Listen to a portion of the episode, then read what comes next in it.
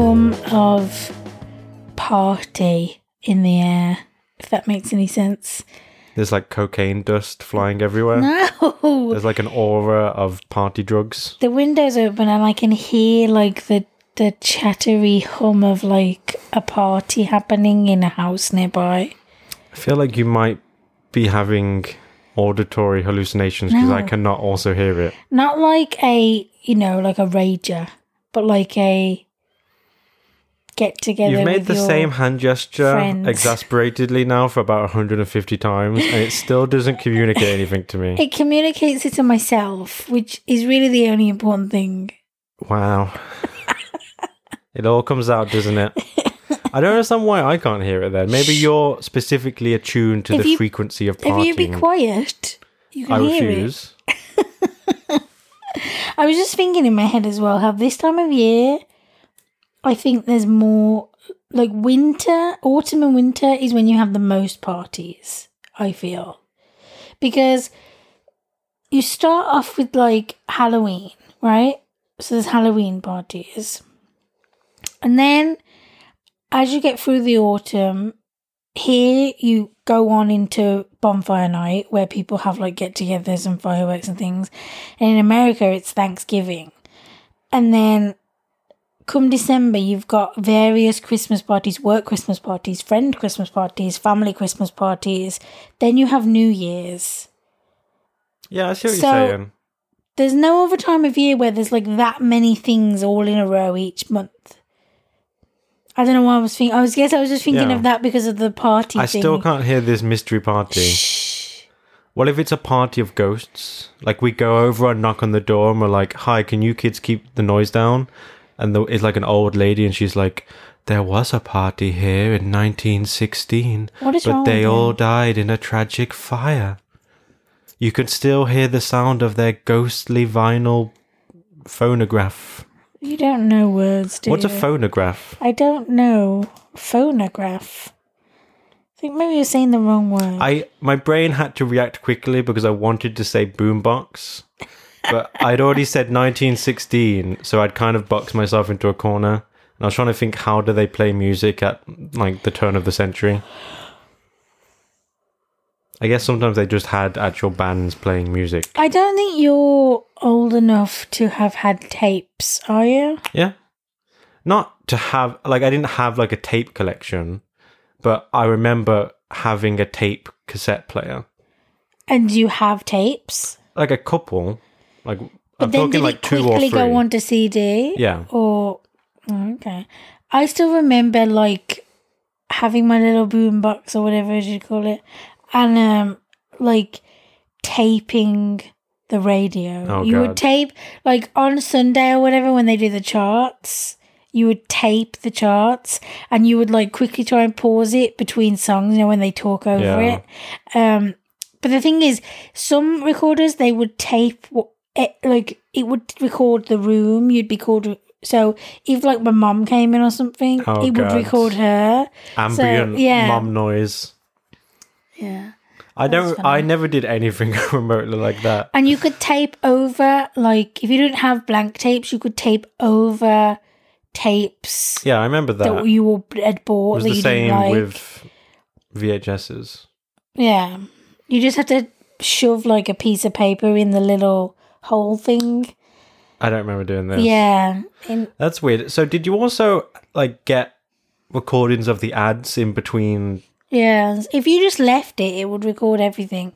But if you were in the room while it was happening, you, like, sometimes you just wanted to listen to the charts to get one song. Or like whatever, so, Do you you'd have to have to, to, wait like for it an hour radio program Yeah. to Pretty much. record three minutes of audio onto your little tape cassette? Yeah. That kind of makes me think of you talking about how you'd have that weird extraneous audio kind of spliced in inadvertently. Like, I don't know how long this would have been, like 10 years ago, maybe, when you would download. I remember I would never download albums of music, like online via, you know, torrents. Yeah. Let's just say. I don't know why I'm being, I don't know why I'm being like coy about it. As if the pirate police are going to bust in They here might, any second. honestly. But I would mostly download single songs as MP3s. Yeah. Like if a new song had come out that I wanted to listen to, I'd download it. And then sometimes you'd have like the radio DJ saying something over it Yeah. to kind of watermark it for his. Yeah, yeah. So it'd be it'd be like the middle of the song, and it'd be like, God, I want to find you and throttle the life out of you. Depends on what it is as well, because sometimes it would just be a sound rather than a voice. It would almost become part of the song because you'd only ever listen to that version of the song, Yeah. and so it would become part of it. And then when you listen to it clean, you, your mind Yeah, yeah, expects yeah. that noise. it's yeah. like when you do listen to like albums, and then you listen to just one song like on a playlist you expect the next song to kick in from the album because you're so used to Yeah, listening to the exactly. album That's why when you only have like the free Spotify and so you can't skip songs and you have to listen to albums on shuffle is so shit. That's why you never use the free Spotify. yeah, well, sometimes you have to. Sometimes you've used all your accounts, okay? You can't get any more free trials. Speaking of, Netflix has really been fucking me lately. Because you know how everyone must do this, I'm sure, because it's a thing, and I don't understand why, if you know it's a thing, you wouldn't do it. Um, as long as you use like a different payment method and a different email, you can constantly just set up Netflix free trials. Same with Spotify. You get a month, right? You get like a month on Netflix, so it isn't as good as Spotify, but yeah, because Spotify and will nobody got sometimes nine have. ninety nine to play for Netflix, Yeah. even though that's all I watch. so it would be worth it. Some places have like free month free trials. And it's just like, oh god. but Netflix is only every month. you're rolling the dice here. I might never come back after those three months. The past two times I've done it, like with a different payment method and a different email address, the day or two after I've set it up, it's I try and go on it and it's like error, error, error. And then I go to my actual account settings and it's like I don't have a plan, like it's been cancelled. So then I talk to like I go on live chat and I'm like, what's happening? My account's been cancelled. And they're basically like, it seems I don't know if they get your IP address or the vicinity that you I don't know, they must be your IP address because how else would they know? They're like, it seems like you've already had like your your where you are has already had like a free trial. And so I was just like I live in a shared house and we share devices or we share the internet. I love this cover story Yeah. you concocted. The second time I did it though, because I had to do it just a few days ago, he didn't. He didn't say. I said my. It seems my Netflix account was being cancelled, and I don't know why. And he straight away just figured sorted it out. He didn't like say why, so I didn't have to give the cover story. He just sorted it out for me and restarted it. It's hard to know what leeway these individual Yeah. like live chat people have because as we well know, we've had many problems with Amazon over the years. Yeah. Especially not delivering things on time. The old sorry we couldn't deliver to you or we tried to knock on your door and there was no answer. And it's of course just a blatant lie. It was the end of the day and they'd run out of time. So they wanted to push it to the next day. And so you go on live chat and you say you know what's going on? I ordered this next day delivery. It's not here. And sometimes they'll basically just be like oh i'll get that redelivered to you earliest thing next morning sometimes they're like here's an extra month of amazon prime. And then sometimes they're like here's five or ten pound voucher for you to spend to make up for it. And it's so arbitrary like there's no rhyme or reason to why they sometimes give you a better compensation than other times. It is weird. Like when I sorted out the Netflix thing, they just gave me a code. I guess like a, it's like a gift card code to add to my account, which gave me the free month. yeah Um, but yeah, you're right. Sometimes you get like you'll get that person who wants to give you everything. I'll refund your delivery cost. I'll give you a five pound voucher, and you'll get like sometimes you really get it all, and then sometimes it's like there's nothing we can do about that. Sorry, it's going to be delivered tomorrow, and it's like fuck you. they toe the Like, company line Yeah, it's really frustrating. they're angling for promotion I think in Amazon's case, the free like voucher of five pound or whatever is always better because just like with what we were just talking about with Spotify, Netflix, if you just make a new account, you can get a free trial Yeah. of Amazon Prime. So you can just have endless. They're gonna listen to this and cotton on, and then they're gonna change the whole way of doing it, and we're never gonna have anything free ever they look again. us up on the database and it's always a new name and email and they're like wow this flat share has a lot of people in 700 people over the last four years. Yeah, I don't know. They obviously know if you make yeah, they must a one month free trial that anyone can sign up to just using a new email, you have to factor in the the realization that a certain amount of people are just going to constantly roll over that Yeah. free trial. But most people are not because they Yeah, can't be bothered with the hassle. Yeah, lots of people. There were, there's also probably a surprisingly amount of people who only have one email address. Yeah. And when you say just make a new email account, they're like, "Oh no!" Like that's They think too it's like much getting trouble. a passport or They'd something. rather just like pay. I don't want to go through the hassle of making a new email. It's like it takes 40 seconds. And the thing is, you can always cancel your account straight away, so you know you won't get charged the next month. Ah, but is there anything worse than doing a free trial and forgetting about it? And then months later, you're like, oh, they charged my card. I think like, that's happened to us twice. You did it once a long time ago, and then I did it a few months ago. Yeah, I signed up to a podcast app that you had to pay a monthly fee to because I wanted to listen to a specific show that was on it. And so, of course, within a week, I'd listened to all the episodes I wanted to listen to. And I forgot to cancel it. And then, like two months later, I looked at my card or my PayPal, I forget which it was, and there was a charge on it. And I was like, ah, that sucks because I'm basically paying for a month I didn't use. Like I got the free trial for free, and that's all fine and kosher, and that should have been the end of it. But then I paid for another month that I got completely no benefit or use from. That was like with me with Netflix, but what made it worse is, uh, you know how like every time you have a Netflix, you have to use a new payment method. So if you're someone who only has like one bank card, you can only ever do it once because you've only got that one payment method. But if you've got like a bank card each, a credit card, a PayPal, then you use like your mum's information, your Sure, friend's As one information. does. Yeah, but like, I what sucked for me was I had obviously forgot to cancel, um, the, the the card whatever card it was that I used. Then in my mind, knowing that oh today my Netflix account runs out, and instead of actually waiting for it to run out, I just then went and you made Yeah, another one with a fucked new card. So there was a wasted like account like payment method used, if you know what I mean, because I was going to be charged for that next month on that one payment method, and I didn't stay, and so this is the plight of the millennial. like, okay, I got cheated out of my free, Free. month that I used fake info to get. look, You weren't half, owed that. half of the people listening right now are nodding their fucking head. Of course, alright? everyone knows this, and we've even had opportunities throughout the years. I love when it's something like you can get. Uh, like one time on Amazon, if you remember, there was a thing where if you signed up to Audible, I want to say, which is like their audio Yeah. book service, you got like ten pound back or something like that. And there wasn't really any limitations on how many times you could do that, apart from every time you did it, you had to use a new card and a new name. So, and we have, we don't have that many, but we have like two or three different cards Yeah, for different things.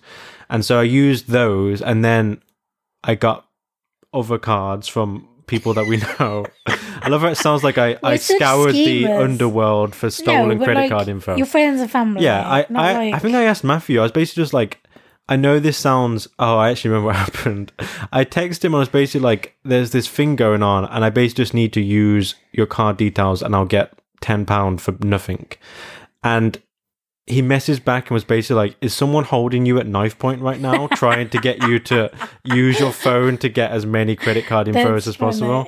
And I thought that was very, That's such a good response. Like, yeah. you couldn't have like, yeah. That's And so I had to call him and confirm that it was really me, but it wasn't. A, pr- but he was and that you didn't sound. He was fine with it. anyway. But I just love those opportunities where it's like because Amazon have fucked us over so many times In what sense? not delivering things. Oh yeah, yeah, yeah.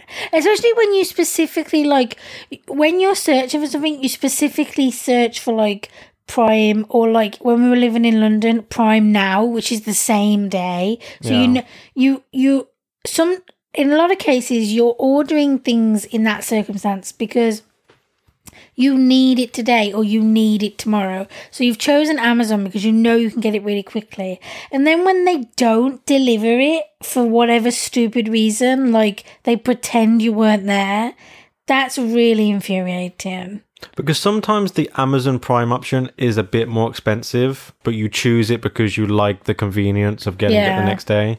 And so then when it doesn't come the next day, it's like, well, I was kind of just swindled out of that extra money. I could have got a cheaper salad. That's true. Yeah, I never thought about that. I forget. Yeah, Prime is often like, like we just ordered something, and it was nine ninety nine.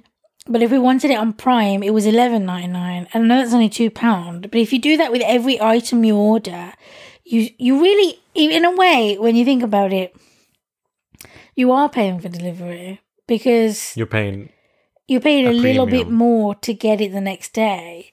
But it's not always more expensive. Prime No. is not always more expensive. It's just some things. This was just a case of like if you want the blue one, it's nine ninety nine. If you want the pink one, it's Yeah. eleven ninety nine, and it's on Prime. They do that on purpose. I don't want to bash Amazon. I do find their service to be very useful. But I've just had a lot of run ins with their customer service over the years where it's like, it's like talking to a robot. You know that they're just going through a script and they don't actually have any incentive or any desire to actually help you with the problem. If there isn't a script dialogue option for your specific thing you're asking them to do, you just hit a brick wall. And so you realize that you're just up against this huge corporate behemoth. I don't think I ever bought anything from Amazon until I met you because you're like a big Amazon person. I feel I like converted you. I feel like as soon as you know you want to buy something, if it is the type of thing that you buy from that you can get you from can, Amazon, yeah. you will go there first. Whereas I knew about Amazon obviously, but it it always seemed like yeah, I don't know what what the aversion was, but I just never bought anything from them before. And now it's like whenever I know I'm searching for something, you'll be like, "Have you checked Amazon?" It is one of the first places I check It's now. just but easier and quicker. yeah. Anyway, it's weird. Like, Isn't it weird to think that Amazon once upon a time was just a website that sold books? Was it? Yeah, back in the day. Oh, And now they have kind of taken over the world. I did not know that. Yeah, they have Five years from now, the there's going to be like swarms of drones blocking out the sun, delivering like swimming goggles and blenders and video games weird. across the city. There are lots of like apps and things. Like I don't know what made me think of it. Thinking of places that, oh, why don't you buy from Amazon? Like I've gotten a lot of like, say, I'm big in buying like secondhand clothes, like from eBay or whatever. And they're like several clothing, not even just clothing, but you can sell anything on there. Accessories, you can even sell homeware stuff on there. Um, but I use like a couple of apps like frequently to buy stuff. And it's so strange that like not everyone knows about them. Like I don't know anyone in real life who uses it.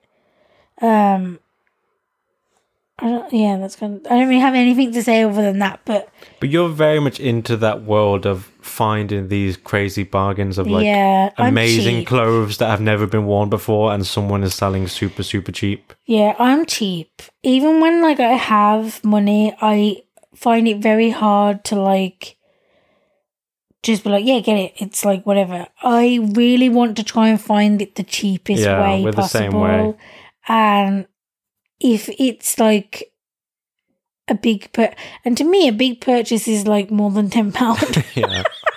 But if it's like more than ten pound, I sometimes agonize over whether it's the right decision, just because you know money is a big deal. Yeah. it's always when been a money's big deal tight, to me. each individual purchase is Yeah, something you have to really think about. I do have the impulse control though that some people kind of always have.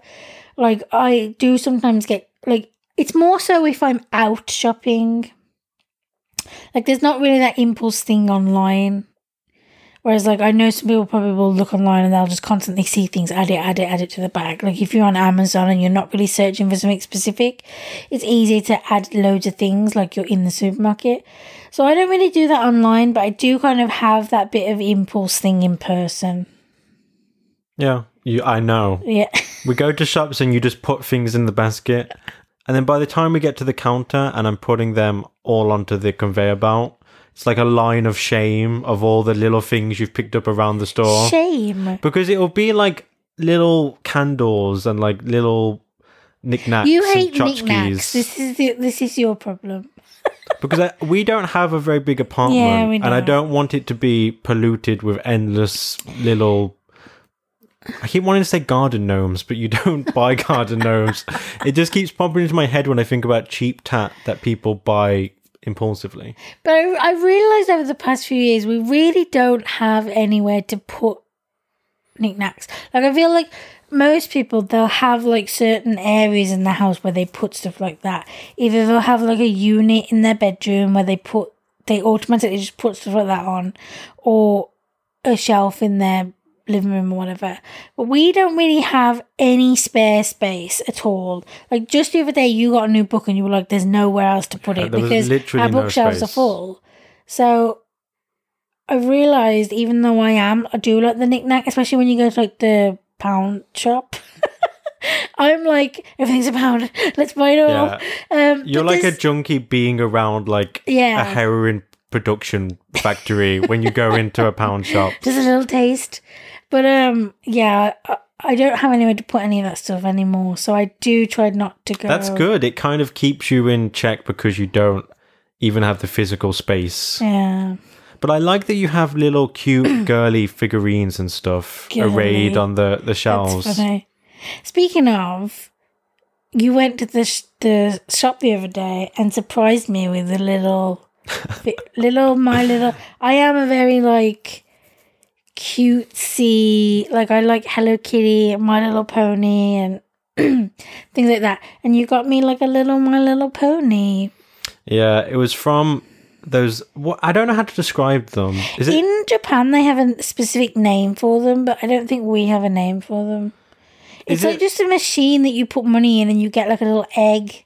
It's like a little plastic egg that has a little toy in. Yeah. And each different segment of the machine has a different Theme. Yeah, so it'll be like Marvel characters or Disney princesses. My Little Pony or like some little small toy. It's kind of like Kinder Egg toys, which I know you also like. I do also. Yeah, because inexplicably. yeah, I like the Kinder Egg chocolate, but also recently they did a Hello Kitty Kinder Egg, and it was like collect all six, and so I was like, I want to collect them all, and You're the target market. I have only actually got like three of them, but I've got a duplicate, so We melted her down because she Mm. was surplus to requirements. what's wrong with you? We said, why can't you be unique? Mean to Kitty. So anyway, um, I went to the supermarket to get some stuff, and on the way out, they strategically placed those type of things on the way out. You hate that shit. I do. So, and I was putting my change back into my pocket, and I had a one pound coin, and I saw it fl- like literally just after I looked at the one pound coin, I saw in the machine it had like a big one pound sticker. So I was like, and I saw at the bottom because there was like a row of kind of like. It was like a three by three mm. set of these little machines, and one of the bottom ones was My Little Pony. So you got like a little Yeah. my Little Pony figurine. And so I was like, I know that Samantha likes these. It will be super cute to come home with like a little plastic egg for her to open. So I crouched down because it's right by the floor. And I couldn't get the pound coin to go into the slot. And seconds were ticking by and people were going past me. And with every passing second, I was regretting this decision to crouch down in front of the My Little Pony machine more and more. This is not gonna. This isn't gonna make you not want to get me another one. It is. I- uh, because I, that's literally upsetting. was crouching there for about a minute and a half before I figured out how the machine worked. and I was starting to think like people are looking at me, and I'm usually not self conscious about the type of thing, but I'm like huddled, crouched down in front of this machine, bags. like bashing it. Give me, give me the My Little Pony. and so, if it hadn't given, if I hadn't figured out how to get the coin in when I did, I might have just walked away What's wrong with you? because the opportunity cost of shame and embarrassment was raising too high. but yeah, eventually I got you one, and it's super cute. It was super cute. Speaking of kitties, Are we gonna give what is hopefully? we have like a Rudy Yeah. watch. We need to help like a- Hopefully, this is the final installment Yeah. of the ongoing adventures of Rudy Cat goes to the vets. Uh, so we didn't really put a podcast out when we usually do, I guess. yeah, this one's a bit delayed because we've been dealing with extra delayed. I'd like to say. health stuff with our little kitty cat. Yeah, so I don't really know where I left off before. I think it it was before like the it got really serious. Um basically we had taken him for some blood tests. I think that we probably spoke about that. But it took like three weeks to get the blood tests back. Yeah, because I remember we talked about the quote unquote crush cage and we were saying yeah. how horrible that term was. So we he wait comes back and he looks like one of those cars they crush into like a This is square. horrible. Why would you put that visual into my head? That's Um, mean. Kind That's of hilarious. absolutely mean. He'd be so much easier to handle if we could just like Crush him? toss him around as a cube. Yeah. Oh no. He can be our little companion cube. Whatever. So we get the um the results back three weeks after that incident. And I don't go in for an appointment because they're very stint like because it's like essentially like a charity um that we take that we take him to they are very busy and like they are never quick to just be like yes we can talk to you about this for like a long period of time it's very just like here's information in bullet points get out like we need to see other people Which is understandable. yeah, of course. But it's so hard to get them on the phone because you're always in a queue. And then when you do speak to someone, they just are not that forthcoming. Like it's hard. Anyway, I called them. So no one even called me. I was like, we have an appointment tomorrow. I'll call to see if the um, results are back. And she was just like, yeah, the results are back, but I can't tell you what they say because I'm just a receptionist and I don't know how to read the results. And so I was like, oh, okay. So then I had to wait for the vet to be free to call me. Cut to the results and they're Yeah. in like ancient Egyptian. yeah, but they didn't call me. So I had to try and get back in touch with them, which again isn't like an very straightforward thing. It's usually like you're on the phone for an hour before you speak to someone. And I was like, so the vet was supposed to call me what's happening. And she was like, oh, the person who you spoke to earlier didn't put it down as like an appointment. So the vet doesn't know they need to call you because they have like no free time. So you have to put it on the system. They called me back eventually and gave me some information and basically just said that he has something called hypercalcemia where their calcium is really high. And usually that's an indication of cancer, lymphoma.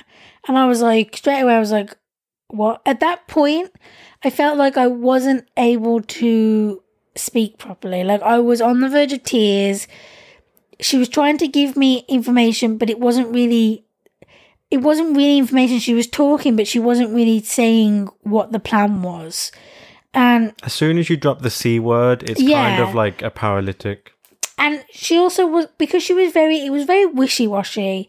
It's indication of cancer. Um It could be, but it might be. but we're not going to just go ahead and do chemotherapy and i'm like what so he does have cancer like Yeah. like i was trying to like get the information that i needed but also i was stunned so it was difficult um she was just like since his vomiting has seemed to have like subsided a little bit we'll basically just wait to see if he starts vomiting again i'm like oh this is a good plan and she said, if he starts vomiting again, we'll put him on a steroid. And I'm like, in my mind, I'm like, okay, this, what's the steroid? f- Like, I don't ask what the steroid's for. What's the steroid supposed to do? Anyway, so we get off the phone. The next day, he does vomit a lot. So I call and I'm like, what should we do? She says, come and pick up the steroid. I go and pick up the steroid and no one tells me any information. She's like, they're too busy to talk to you. Here's the steroid, go away. So we give him the steroid and like five days passes and I'm like, all these five days in my head, I'm like, does he have cancer? How do we know whether or not he's got cancer or not? So he has the steroid for five days, and then, long story short, I basically call up to get more information because I don't feel satisfied. Um, it turns out he needs another test, but that this place doesn't do that, give that test because they don't have the equipment.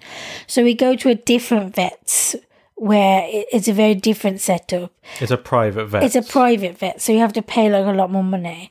So we take him there, and when we go to pick him up, because they obviously have to sedate him, give him an ultrasound, do more blood tests, he is very strange. Like we have mentioned before that he gets kind of aggressive if you're trying to do something to him that he doesn't want you to, or like he doesn't, there's a stranger and he doesn't know what's going on. But we have never quite seen him like this before. I, in my mind, it's almost like I didn't even realize that he could make the type of noises he was making. Mm. He was making like big cat roars. yeah, he was roaring. from a little house cat. He was making the type of noises of I'm in a life or death situation. I'm gonna kill every motherfucker in this room, and then I'm gonna get the fuck out of Dodge. Type of noises. It's like when you see videos of like big cats and they're making like sounds at each other. It was like that. It was like It he was, crazy. calling for his. I couldn't mummy, believe that he could make those type of noises. I've never heard No. anything remotely like that from him before. And he was doing that thing where he was like in the pet carrier, but he was like jumping at it, so it was like moving. Yeah, It was so it was. odd and like I was for a little second I was scared. I was like, we're gonna open this and he's gonna lunge at us. That's what I thought he was gonna do. It was very disturbing because he was obviously, and this is when we came back to pick him up after he had been sedated. They'd done the tests and whatnot, so we knew he was also kind of groggy and out of it from being sedated. So it's not good for him to be like throwing himself against the sides of his little carry box. And also, when the woman first brought him out, because they had to shave his tummy and his Yeah. throat to do the ultrasound, there was hair like Everywhere. trapped in the latches of the cage. And I was like, is his hair is his fur caught in I thought the fur was attached to Yeah, him. I thought that he his fur had been like caught in the little latches that you close the cage and with. that's why I thought he was making those Which would roaring make sounds. sense. Yeah, I was like, is he in pain because he's caught in the latch? And she's like, no, it's the shaved hair, and like she pulled it out, and I was like, oh my god. There was also clumps of his hair still in his carrier box, and I'm like, this is a massacre. Like, a massacre. Just his hair. I don't know. It's very So, yeah. traumatizing to see. That was definitely not fun. But then we took him home, and this vet was better because it is literally like a two minute walk from our house. Yeah, Like we didn't even have to get a taxi. We just put him in the carry box and we walked there and then walked back. So anyway, we bring him home and he gets out of his carry box. And it wasn't like last time where they gave us him back basically as soon as he had woken up from the sedation. Mm. So when we got home, he was still kind of spacey and like zoning out and clearly kind of like in a stupor.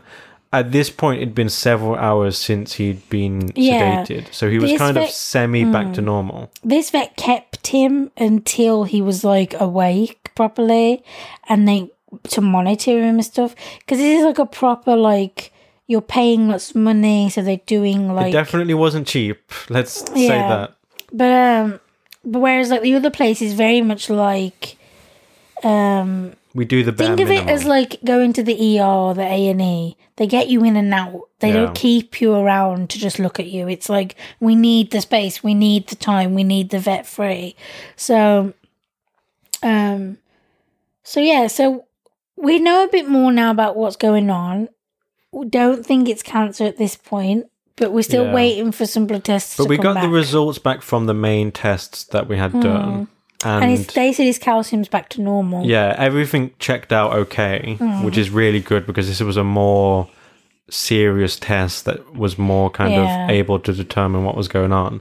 So it was definitely very heartening to get that phone call of all the results are back and it's fine across the board.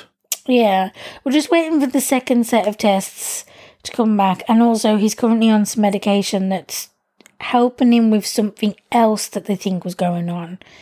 Um, so it's just a waiting game right now. We're just seeing if the medication does, you know, does what it needs to do, and also waiting for the other results, and then you know we'll go from there. How weird does he look with a big shaved patch Yeah. on his tummy? Yeah, it does kind of look odd. It feels so strange. I feel like he is self conscious about it I because as well. not once since we've brought him back, and this is obviously a little while now, has he done the thing where he lies on his back, On his back, and lets yeah. you touch his tummy. So it's almost like he knows He that something knows, is yeah. going on. Yeah, So I think they shaved his throat because that's where they like when I'm stroking him like by his cheeks and like under his chin, I can feel what feels almost like a little bit of a scab, like maybe where that's where they took blood from. Possibly, yeah. Uh, because they shaved him his his like leg the where previous they time. took blood the last time. Yeah. So I think maybe So yeah, this wasn't a super fun experience all round. It was expensive and again kind of traumatic for our little kitty cat, but I think we have to look back at it as a good thing because he had these better tests done and they all came back negative. So that's where Hmm. so we are far- right now. Stop saying that. Yeah, but the main test results we've had back. Yeah. Um but we had to change. We got like this crazy weird like automatic feeder thing for him because one of the things that we need to do is like feed him more regularly but like less food if you know what I mean. So like little bits of food but like really frequently. And so I was having to wake up like every two and a half hours to feed Like we had a little baby. Yeah. And it was really that like coupled with like the stress of not knowing what was going on and also having to keep an eye on his food, having to administer several medications across the day and then waking up every day. it was really starting to stress me out. Like I don't know how people deal with like newborn babies because I I really just was starting to get overwhelmed. So I was like, okay, let's get an automatic feeder so I don't have to wake up. I don't have to constantly set my alarm throughout the day and night to be like, okay, feed him, feed him, feed him, feed him.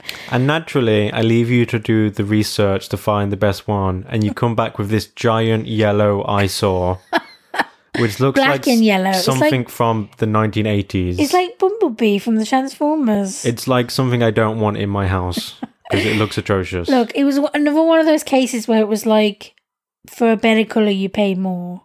Although in this model that I ended up going with, there was only this colour that I could find. Don't ever make anything in yellow. I know. Are you listening to me, manufacturers across the world? No one wants that. It's so weird as well because the part where his food goes is black, and Yeah. it's like you can't see his food because his food is brown, and because of where his food is, there's like a shadow. Like so it's difficult. Um, obviously he can see it, but it's so weird. It's like yeah, I don't know. It's a very strange style design Yeah. Weirdness. And we got it for a good price through eBay. We did, yeah. I ended up seeing. It was one of those things as well where she was like, "Best offer." So it was like, "How low can we go? How low can we go?" Is it too rude to offer this low price? I didn't go as low as like I sell quite a lot on eBay and I sometimes occasionally if something is not really selling, I'll put it on for best offer just to see. And a lot of people do try and send you a best offer of like half the price that you're asking. That's not what best offer means, guys. Best offer means like a few pound less. Yeah. So I tried not to do that with this person, even though I wanted to, because it's kind of an insult. Like, but but she came back, even though we didn't go very low. She still came back haggling over like a pound. So then we haggled even Yeah. more. It was the very one of those like, it was like twenty five, no twenty one, no twenty three, no twenty two, and so then you eventually meet in the middle. Yeah. But yeah, I don't know. Um, So yeah, we got it.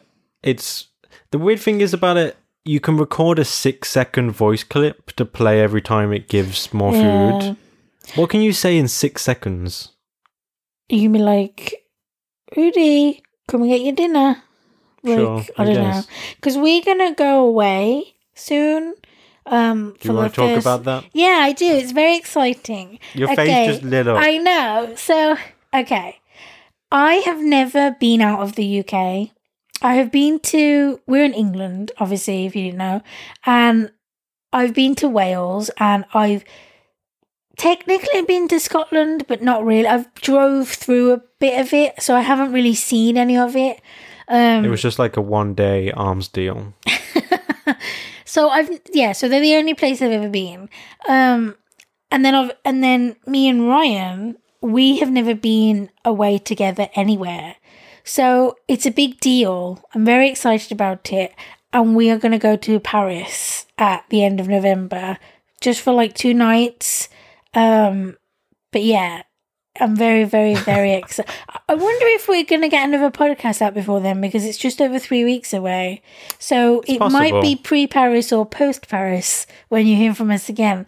But I'm very, very excited. And I have been in research mode since we visited it, seeing what we want to see and like a bit, you know, a lot of people go to places like that and you know they will pack like every single minute of their day with like museums and galleries and things. And while i do want to go to like museums and galleries a big thing i want to just do and you also want to do is just walk the streets. Like sit in cafes and like people watch and like just see paris rather than see like Paris for half a day and then the other day and a half be in a gallery. Yeah. Like, because, you know, Yeah. do you not have anything to say? I'm letting you, you know, kind of blow off steam. I don't know what I'm trying to say. Yeah, like you've got so much to say about it. I'm super excited. I've always wanted to go to Paris, not in the same hyper intense way that this is like one of your bucket list things. yeah, this is definitely a book. But I've always been interested in going to Paris, and so yeah, it's gonna be fun. It was a little bit stressful booking things, as it always is, because you're trying to like give yourself the most amount of time there possible, whilst also having like reasonable getting there times and coming back times and connections and all that stuff. And talking of connections, again, you leave Samantha to do the planning. No, wait. And this is what you get, God no, damn wait. it. Before you go into it, let me preface it by saying I have never travelled anywhere like going to Wales. If you're if you you're someone who doesn't live in the UK and you don't know, going from England to Wales and England to Scotland, you don't need a passport. It's like being in the same country. There are no It's border deal. crossings. It's not a big deal. You basically pass a sign saying now you're in Wales and now you're in Wales. Like it's not a big deal. And I've never been anywhere. Like and I've only even been in an airport one time, and that was when Steph came and we took her, and I had no idea what she had to do. So I'm pre- we're prefacing it by saying I didn't in in my mind at all think that this was like a thing. Go ahead. So now you've made that preemptive exculpatory statement. I feel like this type of thing is not really the mistake that we would have made If we'd had if experience. I'd have known. Yeah, Yeah.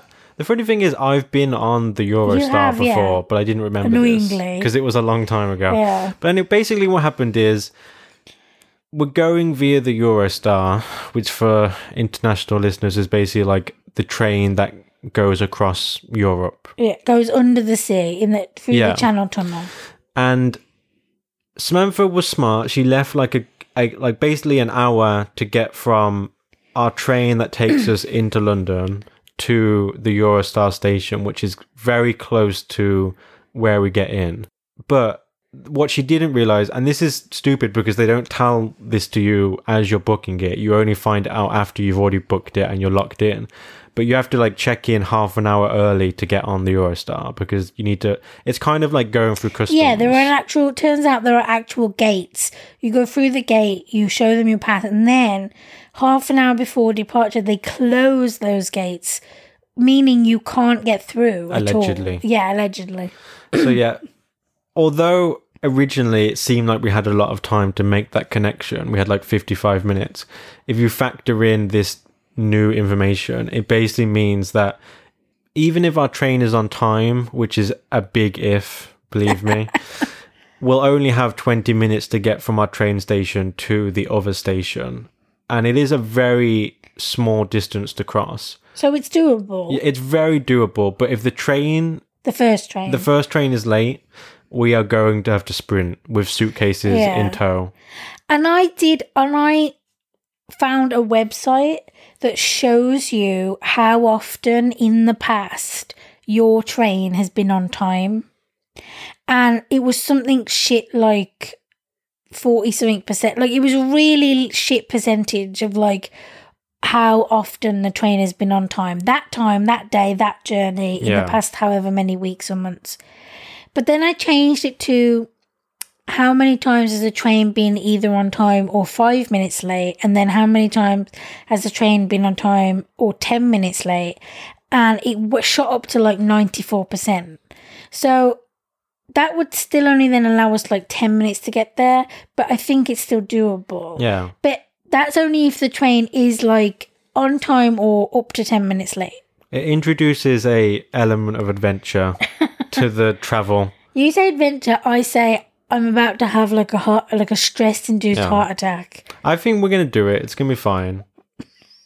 Well, we can't. Cut to next podcast. Well, we missed our we train to missed Paris. the train and didn't go. But however, we do have travel insurance. Yeah. So we're probably gonna, even if we miss it, we'll probably still just get tickets for like on the day. And you may be asking, why don't you just change your train times? A, we can't change the train into London because it's literally the earliest possible train. Yeah. And you can't change the Eurostar that we'll then be getting onto because they charge you a ridiculously exorbitant like change fee, which just again cements my suspicion that they don't tell you about the early check-in requirements because they're trying to catch people out and get them to pay to change their um, itinerary. I mean, technically, they tell you in that there's a link to terms and conditions, but no Yeah. one reads those. No one scrolls through the ten thousand word document. And the only way they tell you afterwards is when you're at the confirmation page, you've pressed buy tickets. The confirmation page flashes up with your reference number, and then in writing it says, please check in 30 minutes before departure. I'm like, you couldn't put that on the page beforehand. It should be like a giant mm. red flashing pop up window that says, Listen, you dolt. You have to be there half an hour early. Plan accordingly. And of course, it will just be the case of like whether we get like a job's worth on the day because I spoke after this happened. I was in like frantically trying to like speak to customer service or whatever, and I purposely spoke to several different people to try and get like a consensus of what the whether the rule is like this hard rule, like you're one minute late, you can't get through, or actually you can get through. And I didn't really come up with a solid answer because I spoke to like three different people and they all said something different. So, yeah. As much as you're probably enraptured by the minutiae of our travel arrangements, everything I think will go fine. And then we'll be in Yeah. Paris. Paris. We'll be eating croissants and fresh baked French bread Yeah. and maybe even sewer rats. What is wrong with you? A delicacy. Roasted over an open hobo fire. I'm horrified. I guess. I'm so excited. I know. It's going to be fun. I as like if there are people out there who do think about things like this, like I am already thinking about like what I want to wear. We're going for like technically we'll be there like three part three days. So that's three outfits. So I'm like, what do I want to wear to like arrive? What do I want to wear when I see the Eiffel Tower? What do I want to like do you know what I mean? Like silly things like that, but I don't know. Whereas It's I'm like, to think about. Same jeans every day. Different t-shirt. Which blue t shirt am I going to wear today? Um, but there are preparations, like getting my hair done. Yeah. Like I need to redye my hair. My roots are horrendous right now. If you could see me, they're like four inches long. They're not four inches long, but they feel four inches long. There's so many jokes I could make right now. Your roots are no a jokes. grower, not a shower. What is wrong with you? Everyone was thinking it. Were they? I just gave voice to their inner monologue. no. Can we put a little pink streak in your hair? Like a Mohican going Yeah. Like bisecting thinking- my skull. I was thinking more so like a little secret bit down here that like you can only see. What's the point then? Because I will know and you will Every so often, you'll like cut, you'll sn- creep up behind me and lift up my locks to check that the pink streak is still there. This is horrendous. Is it horrendous or is it cute? Horrendous. Cute. Horrendous. Cute? Cute. renders. I'll dye your eyebrows in your sleep. Oh god, can you imagine having dyed eyebrows like pink or red or something bright like do that? that. That what do you mean? so oh peculiar. God! Can you imagine? What's wrong with that? I don't know. I feel like you'd almost look kind of clownish.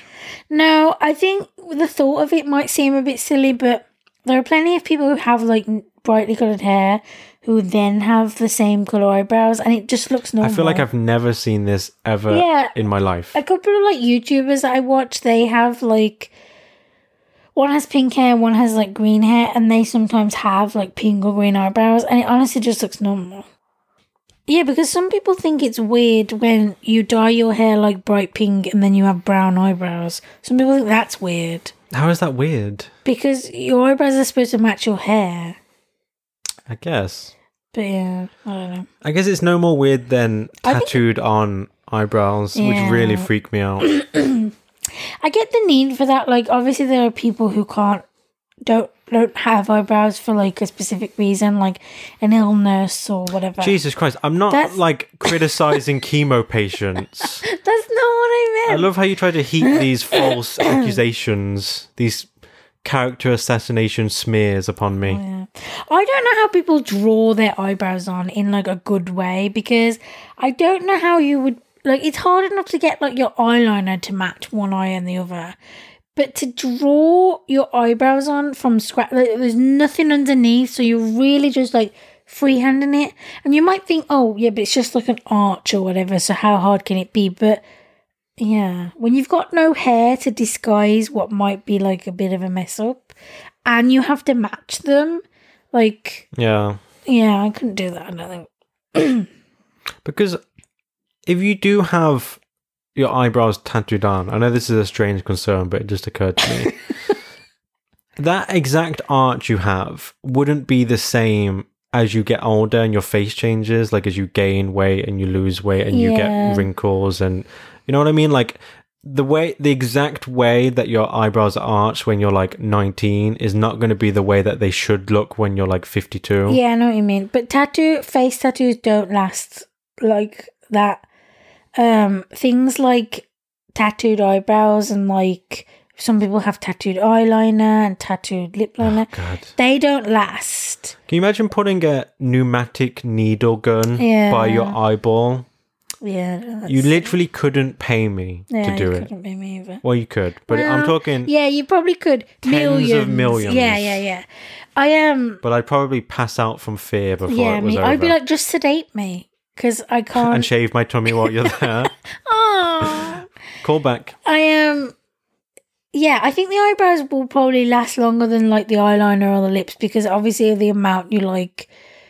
It's always exposed. It's never covered up like some tattoos are, and also the water, the moisturizer, all the different things that you put on your face, the amount you shower when you wash your hair, like they fade quite fast. Like people who have things like tattooed lip liner and eyeliner and stuff, I think they have to get them redone quite often. But I thought the whole idea of why it's worthwhile is that you do it once, then you don't have to worry about this aspect of your makeup routine anymore. Well, it's still worth it in the sense that you have to do your makeup every day if you want to wear it every day. Whereas, like, that's a big difference for doing it, what, how many days in six months and then having to do it once every six months? Like, that's still a massive difference. Six months seems like a ridiculously short time for a tattoo to last. Yeah. But Are they I basically just using a sharpie? yeah, I, it might also be a different technique than that, like, millions of, ne- it might be like a lighter technique because it is your mouth or your eyelid. I, I don't know, honestly. I don't know enough about it. sure. Yeah, strange. I don't know why this is coming to my mind, but do you remember the Instagram photo you showed me a couple of days ago, where it was like a woman saying like, "Look at how well I covered up a bad tattoo," and then she had like a huge devil's head all across her abdomen, going down to her crotch. Yeah, it was And we were her thinking- like What the hell was this satanic, unbelievable, atrocious, unconscionable tattoo? That this is what was appropriate to cover it up Yeah. with. it was also really dark. It was like all black and a bit red. It was a very extreme tattoo. And I was like, yeah, what could be under there that you wanted to cover it with this? It's just like a, little name? star around her belly button. A name, maybe.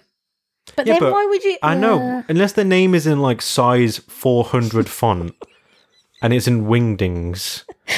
I don't understand why you'd need to cover your whole like torso with a tattoo, especially a tattoo of a devil. don't tattoo shame people. I'm not shaming them. I was just very confused. I say that, but I do think ninety nine percent of tattoos look shit. I mean, that's just a personal preference. Yeah, it's like people. So it's exactly the same as someone saying, "I think neon hair looks shit." Yeah. Like lots of people do think that. Like, I think it's about the way you frame it. Instead of saying it looks bad, you should say, I don't like the way it looks for me, for my yeah, personal style. yeah. Like I'm not like I'm judging you because you have really shitty tattoos. Like it's more like It's not for I me. personally wouldn't get that star on my earlobe. Like I wouldn't get whatever a Chinese symbol. Like they'll play. I don't know why throughout the stereotypes, but like Those are the classics. that. The butterfly on the lower back, Yeah, the thing that bothers me as the well. tribal sun around your bicep, it's the barbed wire around right. your other bicep. okay. We get it. I. I just think for me, if I was gonna, what it always just comes down to is like what, what it is like your preference, what you yourself would do. And I just think for me, if I was ever gonna get a tattoo, I would want it to be at something no one else could possibly have. So you'd want to like design it yourself and it be completely unique because it's just like not wanting to wear the same clothes as someone or not wanting to have the same hairdo. Like when I see people with pink hair, I'm like, oh, that's cool, they have pink hair. But at the same time, if I went to like, say, like if I had like a regular nine to five job and I went to work and there was 10 of us and eight people had pink hair, I probably wouldn't want to have pink hair anymore. Yeah. So, do you know what I mean? And it's the same with like those types of tattoos that like everyone has. yeah. It's I don't know. I It wouldn't feel so. It wouldn't feel as special anymore, and you can't change it. It's not like that item of clothing that you can just throw out because everyone's got it now.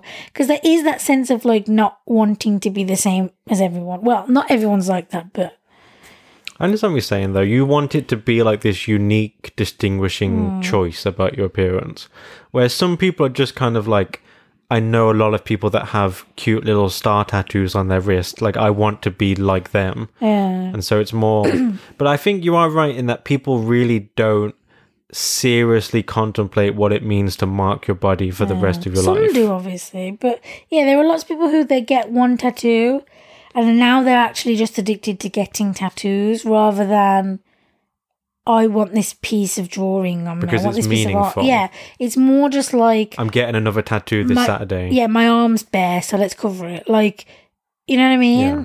So But if we're being real, if you did a completely anonymous survey so that people could be honest of everyone who has gotten a tattoo when they were, say, 18 or under, when they are now over 40, what do you think the percentage of people are that would say that they still feel good about that choice?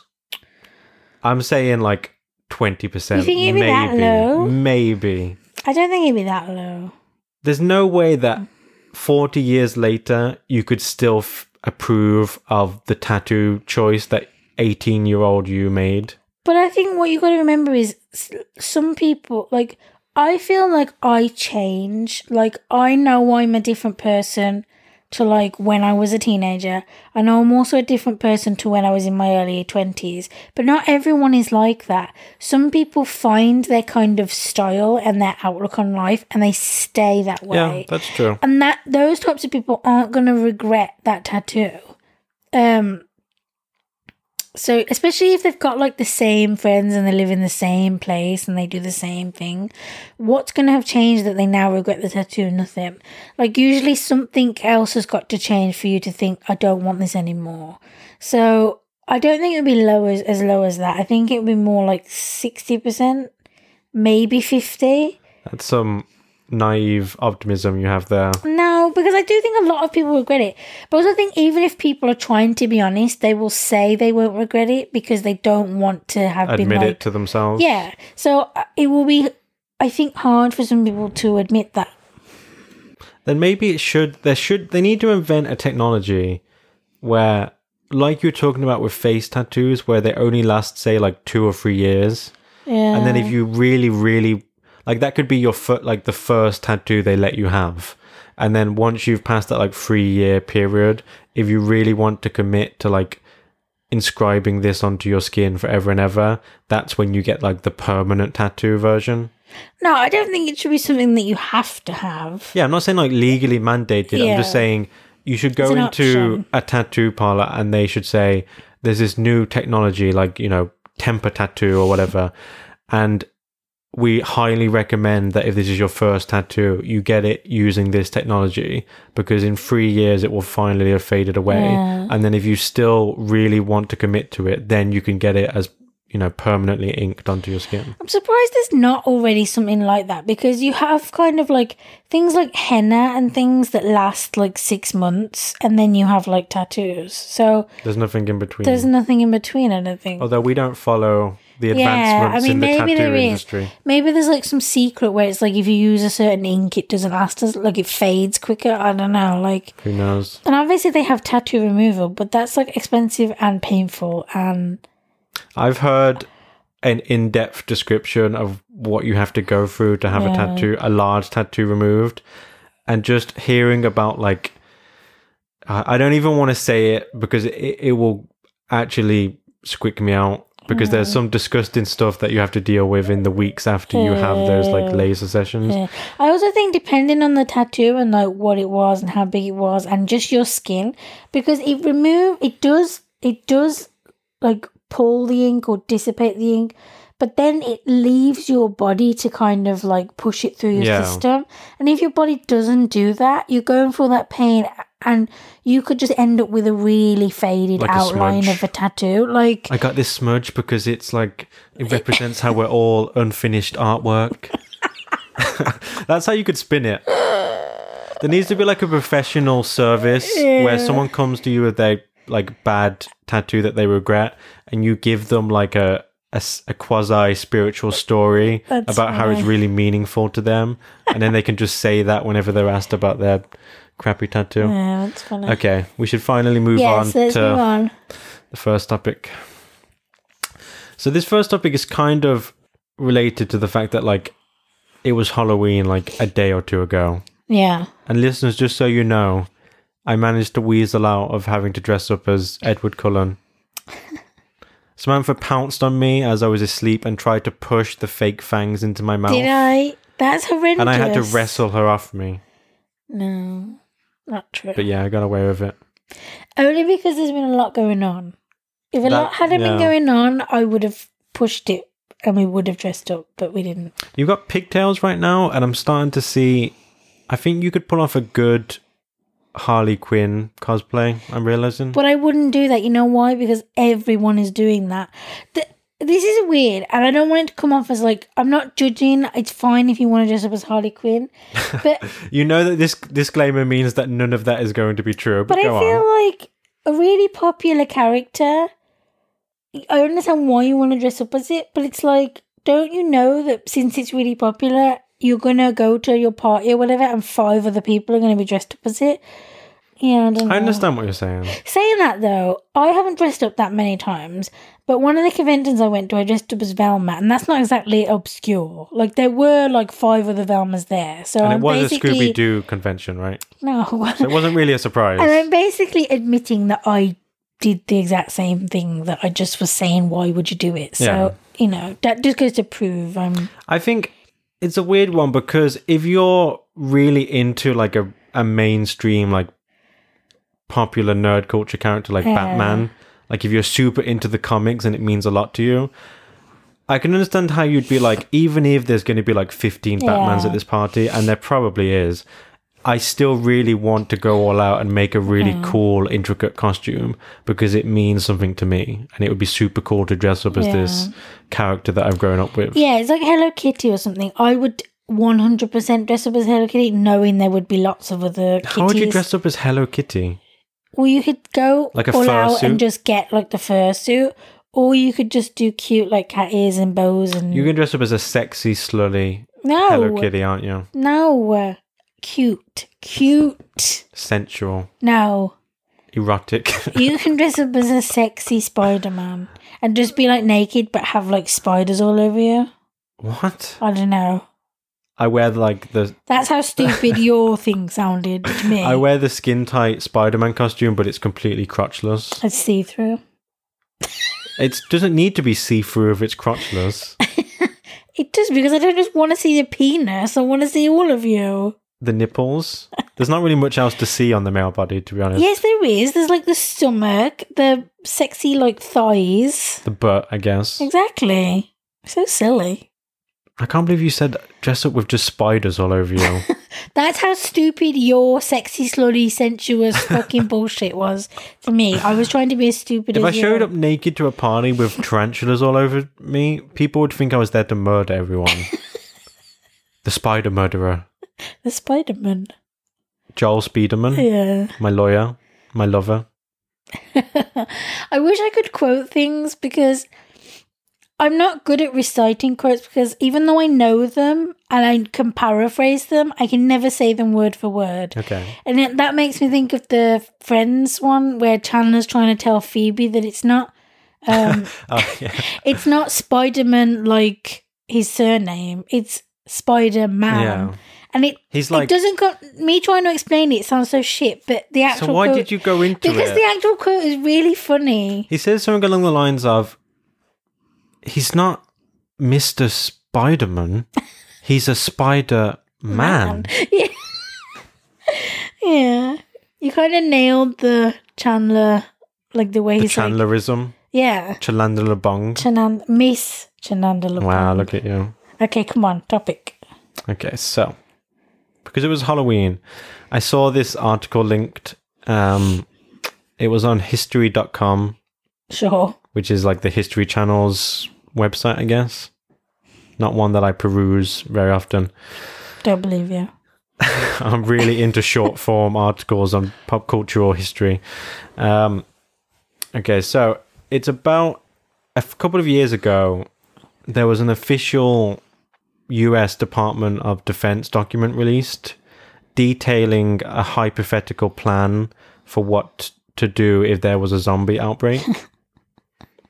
and it sounds like this is kind of like an April Fool's type thing, like they were doing as like a fun Yeah. kind of PR thing. But it was actually a training exercise they did where, in order to make the planners think outside the box and put themselves into like a unconventional mind state, they used the idea of something fantastical like a zombie outbreak for two main reasons, it seems. Um, I think, firstly, they mentioned something along the lines of they didn't want to name an actual real life enemy group as the threat named in this plan because they didn't want to cause like a public panic about people thinking there was a real imminent attack coming. And secondly, they wanted to force the planners into coming up with these unconventional defense strategies and thinking in like a very practical, pragmatic way about potential vulnerabilities in like real life institutions. It's like a 31 page document. I skimmed through it, but it gets like super into the weeds of like ultra pragmatic like minutia about all these different things. And anyway, I just thought it was super interesting that there is like a real document from the US government about what they would do if zombies took over the world. And because like I said, as I was skimming through this document that someone has uploaded like a full like PDF of online. And like I said, it takes it super serious and like breaks it down like piece by piece. This is what we would do. Um, I was thinking like, what would be our apocalypse plan Okay. if shit hit the fan, as the preppers like to say? What would we do? How would we survive? I do think about this sometimes. I don't know, man. I feel like I won't last very long. Sure. Only because I can't run. And that seems silly because I don't, you know, I don't think there's that many times you'll actually be running from zombies, just in the sense that they don't. Well, it depends on what, I guess, types of zombies they would be, but Are they Usually the when you shamblers? Yeah, like- they the sprinters. In The Walking Dead, for instance, they don't run. They can walk fast, but they don't run. Whereas, like, in what's that Brad Pitt one? World War Z. They're fucking terrifying. Climbing up that massive wall. That's the type of like zombie that's harder to get away from. Um. So yeah, I can't run. Like even when I like really tried to, I felt like I didn't really pick up my legs. I'm like a shuffle runner, you know? And so I worry about that. But and also I get hungry, man, like every three hours or less. Can I interest you in brains? Brains. Once you become a zombie, you can have all the brains you can eat.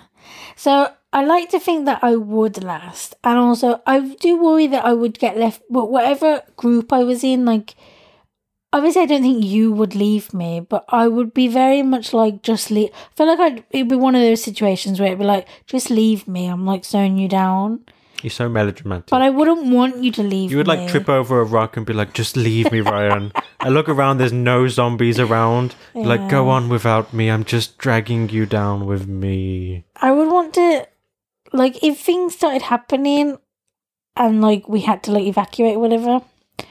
I would take Rudy with us. We have talked about this before. Like, how realistically are we going to carry him with us? Yeah, it's easy for a dog because they can just walk Yeah. next to you.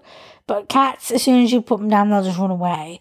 So I think what you would have to do is you can get those cute like backpacks where there's like a window for like it's We like a saw one hard that had like almost like a space helmet. It was like a Yeah. domed, clear window that they could put their head in and look around. yeah, but then also like you just get like a leash, like a harness and a leash. I wouldn't want him on a leash. He needs to be in some kind of Yeah, but I mean for when like things are calmer. yeah, Like when, when, you can go to and like the toilet and stuff. Because Yeah. obviously you can't carry around a litter tray with you. Go to the toilet. that reminds me. Do you, I, we talked about this the other day as well. Do you remember when we moved into the first London apartment we lived in, Hmm. and it was moving day, and so we got there and we're unloading all the boxes, and you said, "I'm just going to go into the bathroom and shut the door with Rudy to keep him out of the way, so he doesn't trip people up." He'd been travel. He he'd been in his box and then traveling for probably three and a half hours. At this Yeah, point. so it was a long time to go without peeing. And I was worried he was going to pee on the floor, but you said he jumped up into the sink and peed there as if he knew that that was the acceptable place. I was so like proud in that moment because he obviously needed to go, and to know somewhere in his mind that like, I mean, maybe it was just a coincidence that that's where he chose, but yeah, he just ju- he doesn't go into the sink. For, and I mean, obviously this year one of the things he started doing was trying to drink from the tap in the sink. Um, but up until like jumping up into the sink to pee, he'd never been in the sink before. I don't think like so.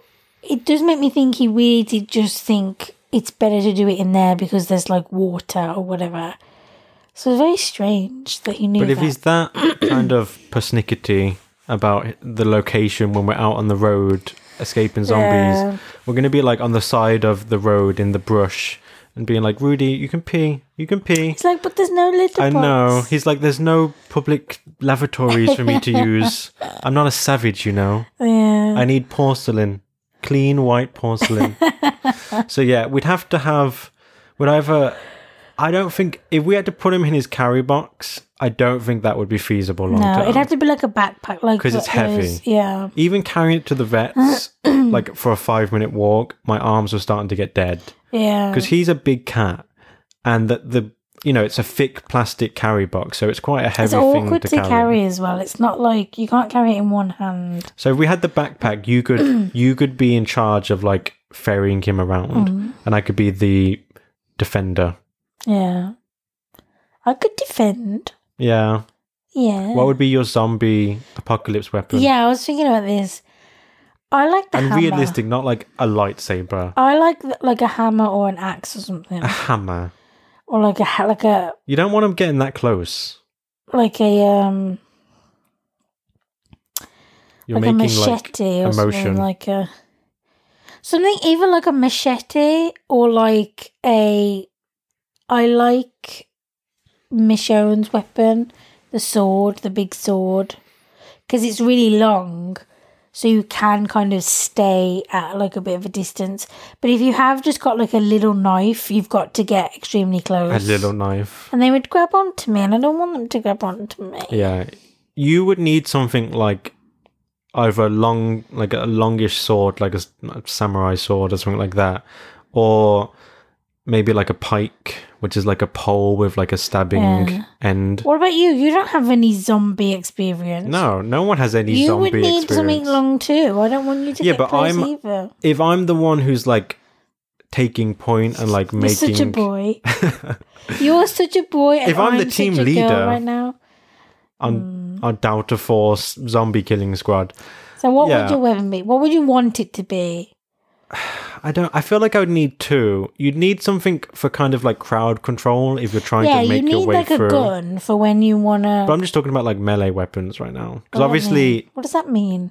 like weapons like hand to hand combat. Like Yeah, yeah, yeah. I think you would need. You'd want something like maybe an aluminum baseball bat to kind of like if you were like wading through shambling zombie hordes, that would help you to kind of clear a path.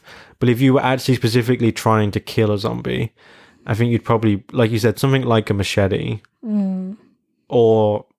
I, I feel like a sword is so unwieldy if you don't know how to use it, Yeah. and you'd much but a sword, you'd almost be more likely to chop off your own like leg. yeah. But a sword's good in that you can just like chop the head, like slice the head like this back and forth, and go. Whereas like if it is like something like a knife, you have to like put it in, get the right spot, and pull it back Yeah. out, which is a lot of Yeah, time a for them to is get you. to be sure. So something long like a sword or big like a machete where you can just chop the head like that on top, that's good. Yeah. Or even just yeah, because a sword as well, you can chop the head off, which kills them. But like you could also just chop them in half because then they it's harder for them to get you. The problem with a sword is, uh, as strong as swords can be, and obviously depends on the thickness of the steel, a sword can get broken and a sword can lose its edge. So if you don't know how to sharpen a sword or care for it, eventually, like the sword is going to have like But that's gonna happen with any sharp knife. I know, but but with something like if you had like a metal baseball bat, it's going to last basically forever. Yeah, but you've got to hit it re to bash someone's skull in. I feel like it's got to be. You need to be stronger than you do with like a sword or a knife. That's true. You still have to be strong to like be able to cut through. But if you have like a really long, strong, sharp sword, you the work is more done for you than it is. Whereas like if you trying to bash someone's skull in, it's like you're probably not going to do it on the first try. Yeah, but you don't need you don't always need to kill the zombie outright.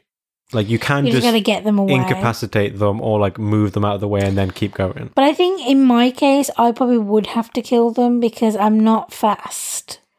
So depending on what type of zombies they are, I would have to kill them to be sure, or like chop them in half. Chop them in half. Yeah, Have you got like Hulk strength in this scenario? yeah, You know how hard it would be to chop through someone's like ribs and spine? yeah, yeah. But it's all mushy. The zombiness has made them all mushy. Is that how that works? It's like yeah, liquefied it their does. bones. It like in like The Walking Dead, they do kind of get more and more. Um, what the word is, just more and more kind of like Soft. yeah, and like often like they'll just like the skin will come off. Yeah, because they're like partially decomposing. right? Yeah, so they do, yeah exactly. So they're weakening in every way. Um, so I think it is easier to like bash them in and slice them in half. And But I feel like if I if I gave you the sword and that was like your area, it'd be much easier for you to like bury the sword into someone's like midsection and it gets stuck. Yeah, that's why I wouldn't go for the slice in half. It would more so it would try to chop off the head because it's like a thinner section, so it wouldn't take as much. Do you think you have the precision swordsmanship to lop off someone's head? so. This whole thing has been like you wouldn't be able to do it. You wouldn't be able to do it. You wouldn't be able to do it. Do you think you can do it? I'm trying to you? Motivate you, you, to huh? be better. What about you? About me? What are you I can hit someone with a bat. Uh, yeah, I don't think you'd bash them in the first time. No, I don't think I would either. But I'm also not going to go up against like a hundred zombies. Get better. We're going to stealth our way through the vacant cityscape. I don't know about that. So anyway, What like now that we've had our fractious weapon debate, what were we going to say? I was gonna say, trying to think about, you know, like when you watch things like The Walking Dead or like a zombie movie and you find yourself going, why don't you just do this? Like, what's your version of that? Like, I know you haven't actually seen The Walking Dead, but I've played the Walking Dead games. yeah, a lot of people during the like closer to the beginning of the show, it's now on like its eighth fucking season, but a lot of people would say things like, "Why don't you find like go to the water? Why don't you just get a boat? Because then you haven't got." But as they show you in Fear the Walking Dead, spoiler alert, um, one of the first things the, this group of people does do is go to a boat, and they kind of show you why that also isn't a very good idea. Um, but that's just to do with other people. Right. What like things like that show you is that like yes, you have to deal with the zombies, but eventually you have to deal with other people being kind of cutthroat and like Untrustworthy. and untrustworthy and disgusting and just all those other horrible things. Because there's no rules anymore, so there are going to be those people that just will just do whatever they want to do. A boat does seem like a good option if you can get your hands on one, but you'd have to know how to operate a boat. You'd also once you're out at sea, maybe you could you have some supplies with you, but eventually you're gonna have to learn how to live off the ocean. yeah, And I've been fishing a few times, like ten years ago, but I don't know how to like ocean fish. I don't know how to like bring in like a eighty pound swordfish. Yeah. But I think you're going to have to learn to do whatever it is in what situation you're in. Like, if you stay on land, at some point you're going to have to learn to hunt. Because, like they show you in the show, like, they do, are, they are constantly going out for like supplies, but everyone's doing that, and eventually things run out. Yeah, of course. And it's hard to find things. So they do have to hunt. And, um, you know, so I think in one way or another, you're going to have to learn those things, whether it's fishing or hunting or whatever. I think I could learn how to hunt, like with a bow or with a slingshot, something like that. As long as it's smallish animals like rabbits. Mm. I don't think I could. I don't think left to my own devices, if I just find like a longbow, I could learn how to kill like a deer. Uh, Like you sometimes see that in the movies, and it's like you taught yourself how to bow hunt in like two months with no instruction. wouldn't it be easier to kill a bigger animal because you haven't got to, your aim hasn't got to be precise? Yeah, but you're not going to kill it outright with a single bolt. Yeah, but it's you slow it down. You might be able to catch it. Yeah, you could like you could just chase it until it kind of drops dead from exhaustion. You're probably more likely to catch an animal by setting a trap rather than if you've got like no experience in like shooting or like bow hunting or whatever. Um, you're probably more likely to catch an animal by setting traps, right? Rather than like let's try and get this aim. Let's, yeah. You know. Yeah, I guess so. I guess the thing to do, like as soon as like you're starting to see those like news reports of like a mysterious virus that is causing people to become aggressive, you need to download ten thousand ebooks about how to like make traps and how to hunt and how to purify water Yeah. and how to butcher an animal once Yeah, I you've was gonna say there's also how to eat eat the yeah, animals. and then you need to print them out and like keep them in like a safe box that you can carry around with you so they don't get like water damaged or whatever. Because without that information, how do you make a, a snare to catch a rabbit? I've got no idea. So many people would just be fucked.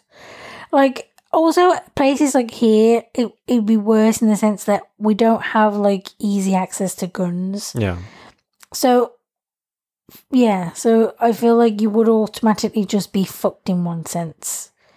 Um, do you think it would be better slash easier to be in, like, a city like London or in the countryside? I'd rather be in the countryside a million percent Why? because the density of the population is much more like spread out. Yeah. Whereas in London, Everyone's a zombie and they're yeah, everywhere. like yeah. the f- the streets will literally be thronged with the undead Yeah. because of how many people are concentrated there. But in a sense, there's more supplies and more places to hide yeah, because there are so many buildings.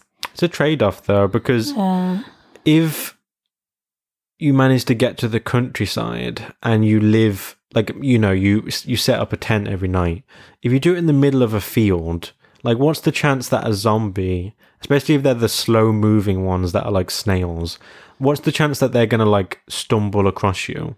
Not very likely. Well, But if you sleep in like an abandoned building in the city, Hmm. especially somewhere like London, you've got a very high likelihood that someone is going to come across you, either a zombie or a survivor. yeah.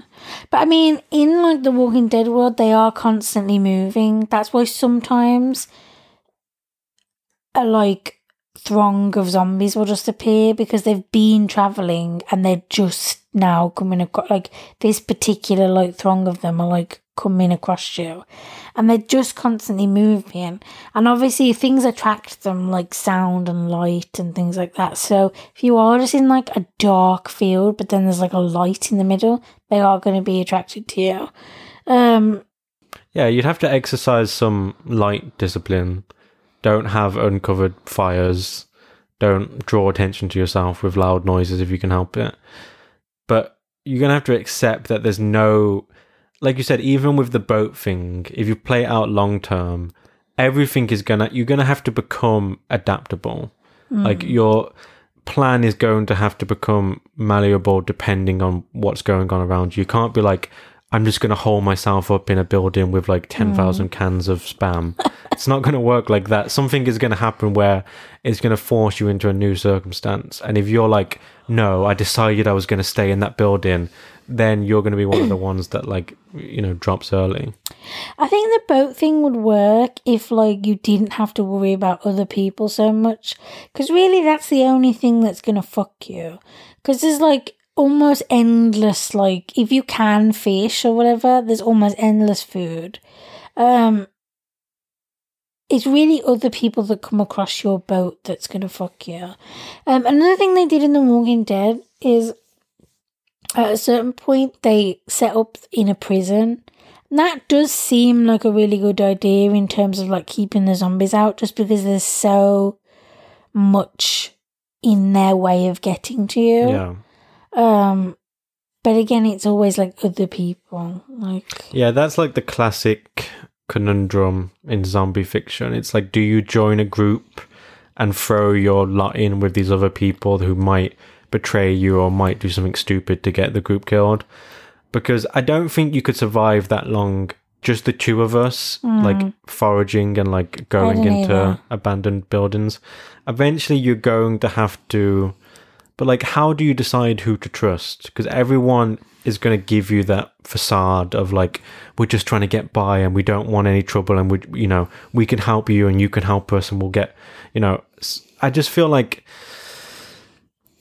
yeah, like how do you choose who to Yeah. go with? I was gonna say that. Also, I think we're the type of people like if we are watching something, um, like a movie or The Walking Dead, we're definitely the types to be shouting at the screen, "Don't trust him!" Yeah. And like if someone does something, we'll be like, "Now you just have to kill him." Whereas like, it's obviously not going to be that easy in real life. I think people will be more trustworthy in the beginning because people are just themselves in the beginning. I think it will be as time goes on, people become more like, well, there aren't any rules anymore, so we don't have to be nice to everyone. I can kill you for your boots, and that's fine. Exactly. Also, you are going to be, you then become more wary of other people that they have those thoughts as well. Yeah. So it's like, who do you trust? It would be really hard. I feel like you'd have to, that's why I feel like you'd have to find people really early on. So that if you can build that trust straight away, they'll be less likely to turn on you when it comes to it. It's not just necessarily betrayal, it's just people being stupid. Like the classic trope of the person who gets bitten and then doesn't tell anyone. So annoying. That just drives me insane. I mean, obviously, you don't know how you're going to be if it's you because there's a denial. You know you're essentially dead, so you and you don't want to die. So I think part of why they don't say anything is because they don't want to then be killed. Because that's like you'll get like half the group saying no, we have to just put him down, and half the group saying you can't do that. Like you have to let him go when he goes, kind of thing. Um, Let him go when he you know what I mean? Like you have to let it play After out. a long battle with zombieism, he finally succumbed in his hospital bed. But yeah, so Yeah. I don't know. I just feel like I know it's easy from you know this comfortable armchair to pronounce on these things, these life and death predicaments. But a, if I got bit and I was with a group, and especially if I was with you, as much as I, you know, you have that like selfish instinct of I don't want to die, I don't want to die, it's all about me. My first thought would be, under no circumstances am I going to allow myself to turn and then you possibly get bitten. Like that's just not. I'm mm. never going to allow that to happen, regardless of what happens. Aw. And secondly, I would much rather be killed than become a zombie. Yeah, me too. Because who knows how much brain function you'd retain? Like, are you trapped within your body as you shamble around and, you know, break open people's skulls for the tasty, tasty mush inside? Oh, Eat the mush. You can't have your pudding unless you eat the mush. It's not like they want to eat brains in The Walking Dead. Like, I don't know where that comes from. Is that like old? Yeah, that's like a classic kind of like 60s, 70s. Because they don't like go for the head. Only go for the head when they eat them. They just eat them. They want. It's like more like a bloodlust than anything. I do. I, I know. I am at the point now where, like, when a new zombie thing comes out, you can't roll your eyes hard enough because it's just so trite and so overdone. But there are like a few shining examples of like how to do it right, and when it's done right, like I don't like when it's just like people get bitten and then they become zombies. Like when there's no like backstory to like how this works. I like when they try to ground it in like a realistic sense of this is how this disease, and I'm doing quotation marks, works, and like here are the rules, and here's why it works the way it works. Because depending on how they do it, you can either be looking at it from a supernatural point of view, like if there's no science behind it and it is like they're monsters, that's like a supernatural element. Right. Whereas, like, if they do try and, like, The Walking Dead is very much like its real life. I think they have tried, like, in the beginning, there's a, there's a top point where they go to, like, the CDC and there's only, like, one guy left. And he tries to explain the science behind it. Um, yeah. In television parlance, we call him the exposition guy. Yeah. So so I do think there are instances of that. I think The Walking Dead is really good. I love The Walking Dead. It just started back up, so I'm trying to wait for some episodes to build up before I can get into it because it can be a really slow show because there's so many characters. Um, not as slow as like Game of Thrones, but yeah, that's ridiculous. And also, it is a show that has like 16 episodes a season, so it's not like ridiculous. But I do think they're like, they have done it so well. Like, it's really good. Yeah, I enjoyed the. Um, I really want you to watch it. I know I just interrupted you, I'm sorry. But I, I know I always say to you, like, do you want to watch Walking Dead? And you're like, no. And I'm like, yeah, but do you want to? Because I really think you'd like it. And you're like, no. And I just never give up. it just doesn't really interest me. Like I've seen scenes from it, and I, I like the tone they're going for. It just, to me, it feels too much like classic, unremarkable zombie. It's Fiction. not, though, I don't think. But from everything I've seen, I haven't seen like it doesn't have like a unique hook that like this isn't just zombies. I'm sure it's like a really well told zombie story about survivors and whatnot. And like I said, I've played the Walking Dead games and it's like they're really good stories. They're like fun games to oh. play. They're well done, but it just doesn't grab me Yeah. the same way as something like I just recently replayed The Last of Us, which is a video game, and I love the way that they set up how the zombies work. Basically, it's almost like a a, a fungus outbreak. It's based mm-hmm. on a real life thing called cordyceps, which is this fungus that gets into the brains of insects like ants and then it forces them to like attack other ants or like go somewhere and die so the fungus can like grow through their body Yeah. and the idea is that the fungus has now found a way to transfer to humans and so once the spores of the fungus get inside your brain it starts to grow out of your like skull and so they have like these huge Whoa. fungal plates erupting out of the middle of their like eyes This is horrible. yeah. So that's how they kind of ground it as like and that's why they have this kind of like monstrous aggression because their brains have been like mm. Fungus has grown through their brains and taken over them and is using them as a host to spread the spores onwards. I love when there's an interesting take on it like that. That How I can really sink my teeth into. Yeah. When it's just like classic zombies that uh, uh. have like their jaw hanging off and they want to like eat your brains or like turn you by biting your neck. It just doesn't really interest me in the same way. How does the fungus spread? Like, do they bite or do they like Yeah, attack you? if Like, they it, it has the, the the normal transference route of if they bite you the fungus gets into your bloodstream but like i said it can also force the infected people to go somewhere and die and then the fungus sprouts out of them and shoots out spores Oh, and so if you breathe in those spores you also turn That's kind of interesting. There's a there's like a season in The Walking Dead where people are getting sick because it's like it's in it's become uh, Airborne? Yeah, like and so people are getting like really extreme flu like symptoms and then they're turning. Um so yeah, so there's an element of that to it too.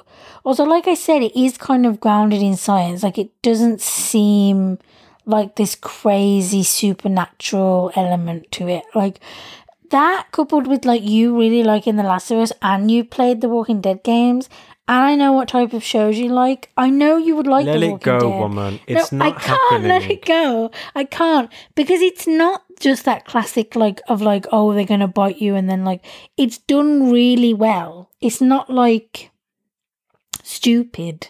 I'm not saying it's a bad show. I've heard it's really good. I mm, trust yeah. the chorus of consensus about this show's. I'm like bitter that you won't give it a chance. Listen, we've got enough shows to watch. It's not like we're facing a dearth of things to watch Actually, on I don't think we do because we're we've been watching The West Wing and we're coming to the end of it, and then we don't have any shows to binge. We just have like the occasional weekly show that we watch, but we don't have enough to watch like a couple of episodes a day. So actually, we do need something to binge. I'm still not going to watch it.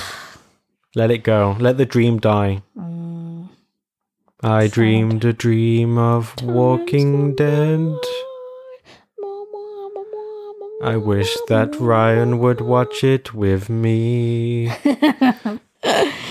so yeah, it's it's interesting how it's rare in zombie f- fiction, and I'm definitely not like a connoisseur of it. I don't like. I have been tired of zombie stuff. It seems like for the last decade, so I haven't watched or consumed that much of it. But it seems fairly rare that the zombieism, the disease itself, can transfer to animals, which seems kind of unintuitive.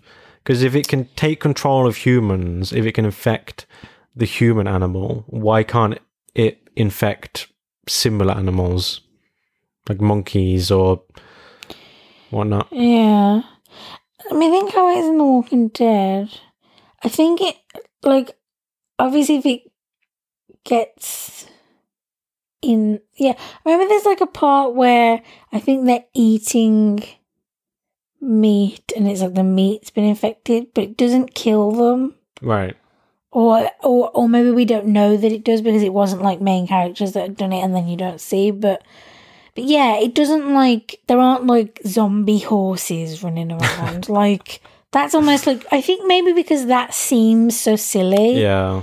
that that's why it hasn't gone that It'd route. be hard to take it serious. You're like saying about how like you're zombied out kind of thing, but it's not from watching loads of zombie stuff. It's just because there's been loads of zombie Yeah. stuff. Because like the only zombie stuff I've seen is that World War Z, and then now The Walking Dead and Fear the Walking Dead. I tried to watch. I guess there was like iZombie or Zombie Nation or something. It was like another TV show that started a few years ago, and um, I think I watched like the first ten minutes, and straight away you could tell that it wasn't like The Walking Dead is very kind of like gritty and real almost. It's like a serious show. Whereas like this was very much like I don't know. more light-hearted. Yeah, almost like yeah, it just wasn't didn't didn't have the substance. Um, it's kind of like the difference between watching like what's like a really good like crime show. The Wire. Yeah, it's like the difference between The Wire and Castle.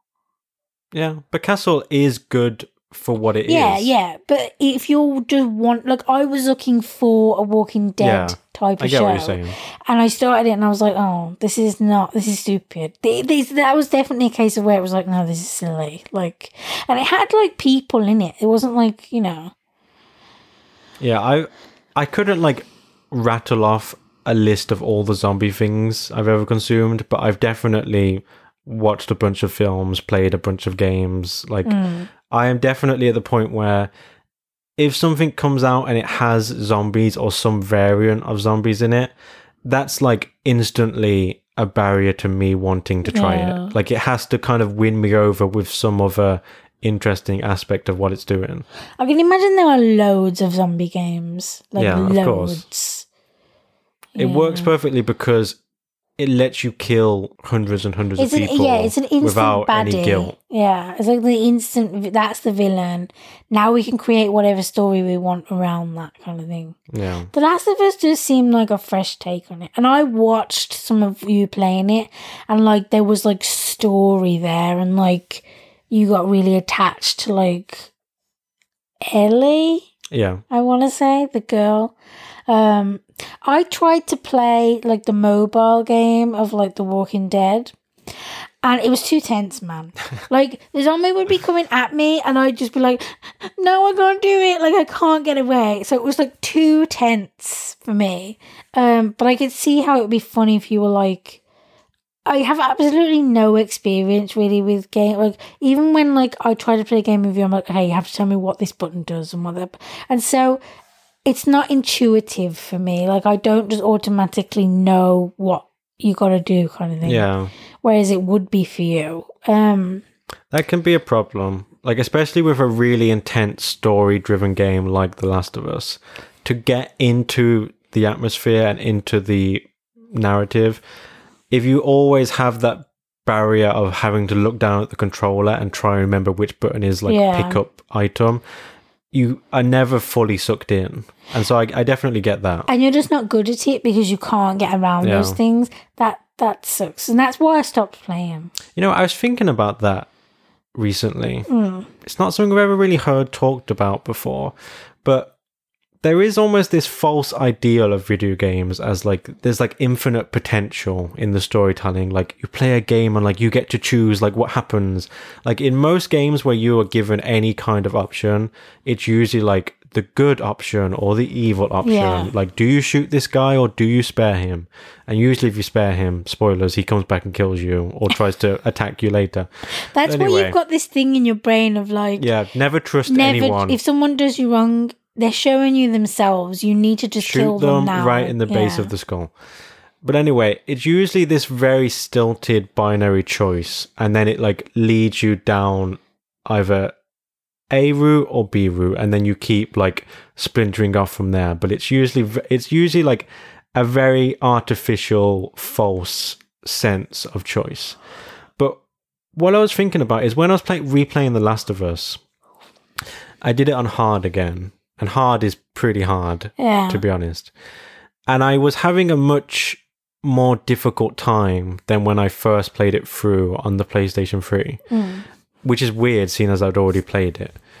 And it made the game and the story of the game feel different. Because I was dying more and I was having a much harder time killing the enemies, it made the character that you play as for most of the game, Joel, who's like the father figure, the hmm. rugged, gruff. I don't want to be your father figure, but I eventually warmed to you as my daughter surrogate. It made him feel like a different type of character. Oh, wow. It made him feel weaker and more desperate and more of an underdog. Like if I'd gone through and just completely demolished everyone because I was a better player at the game, the character himself would have felt different. Like I would have had a different impression of who this guy was and what he could do. But because I was struggling with encounters and I was dying and I was mm. having to really scrape for resources and I would get through gunfights by the skin of my teeth. That's not supposed to be a thing that affects the narrative, but in a very kind of subtle overall way, the fact that I was struggling with the gameplay changed my impression of the character. Yeah. And I thought that was super interesting as like an unintended way the player molds their sense of the protagonist. Yeah.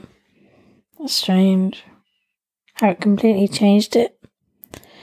Um trying to think like when I watch like The Walking Dead, it's so weird when like characters come on that like you don't like. I, I can't imagine being a fan of like The Walking Dead and then not liking Rick, who's like the main character and like the leader of the group. It would change your experience of like the show. Not the same way video game does because you don't have a choice. It's like when you watch things and they kill your favorite characters. It's like, no, you've ruined this for me now forever because they've died and they didn't need to. Like it was silly, but um, but yeah, it would be a completely different experience watching it if you didn't like those main characters. I kind of contemplated reading the comics, Yeah. but I'm a very visual person in terms of like TV shows and movies. So, yeah, I don't think I would get into it. I get exactly what you're saying. Like, I think there is this kind of idea that the source material is always the best. Like, it's always the purest hmm. version of whatever this story is, whatever this world that's being built. But if you are the type of person who connects better with like visual Yeah. storytelling, like in a film or a TV show, you are going to have a better experience. It's going to have a greater impact on you if you watch it in that adaptation rather than going back and like forcing yourself to like read a hundred comics of this thing because you feel like that's the purest like form you can get it in. I think it's because I need to be submerged completely, and reading does that, and watching stuff does that. But that middle part of like comics, where it's got pictures and then like a bit of text, isn't going to do it for me. I don't think. Like, yeah, but uh, as far as I know, just in terms of like going on things like the subreddits and stuff, I think The Walking Dead does stick really close to the comics, apart from a couple of things. Like, I know that one of the main characters in the show was actually like only in like a couple of the comics, but the character on the show was so popular that they kept him. So anything that happens with his character is new because he's not in the comics really. Um, but apart from like a couple of things like that, I think that everything is quite like some people know when certain characters were going to die even seasons into it because they know they die in the comics or whatever just little things like that. Um and i think they've even done word for word stuff Oh, wow. before. Like you'll see things like he's the panel that that scene was from and i never click on it because i don't want to you know but just from my kind of like seeing very little of it, I get that sense that it's quite close. Um, so that's kind of cool, honestly. It can be cool, but it can also backfire. Like I always for that type of thing think about the Watchmen film. yeah, The Watchmen graphic novel is, of course, like a cult classic, universally acclaimed, had like a huge impact on the format of storytelling in comics and graphic novels in oh, general. And when they adapted it into a film, it was very strange because you can see in almost every scene how they slavishly force themselves to adhere to these like classic panels that everyone remembers. And sometimes it's cool and you get that like spark of nostalgia of like oh yeah i remember when it looked that way in that part of the comic. But other times it just feels so forced and they have to do kind of like awkward framing and stuff that doesn't feel natural for the medium of film. And that's when you start to feel like I wish you could have taken the source material and translated it into the best way it can be presented in film rather than trying to make uh, what is essentially an animated version of the comic panels but with like real life scenarios and environments and actors. I get what you're saying. I guess I just don't really have it. Like, I'm trying to think. The only. There's only really been a few things where I've read the book and then seen the movie. Twilight's the biggest one. I actually saw the first movie before I read the first book, but then for the rest of the movies, I'd already read the books. And so you do kind of like wait for those moments to come. And there is kind of like a back and forth in the in the sense that it's so thrilling when you see your favorite parts from the book translated to screen. But then obviously they when it in terms of like books to movies, they have to miss out so many things. I'm trying to think if there was ever a scene where I was like, this doesn't work in movie format, like from the books. I don't think there was one. I mean, That's good. yeah, not for me anyway. Um, I never really found it to be kind of like, no, yeah, they shouldn't have, they shouldn't have put that in because like whatever. But that might have just been like that blind love you have for it that you just want to be shown as much as possible. Yeah. So I don't know. But you've seen, I haven't seen, actually, I think I might have seen The Watchmen. I think I did watch it with you eventually, but I can't remember any of it.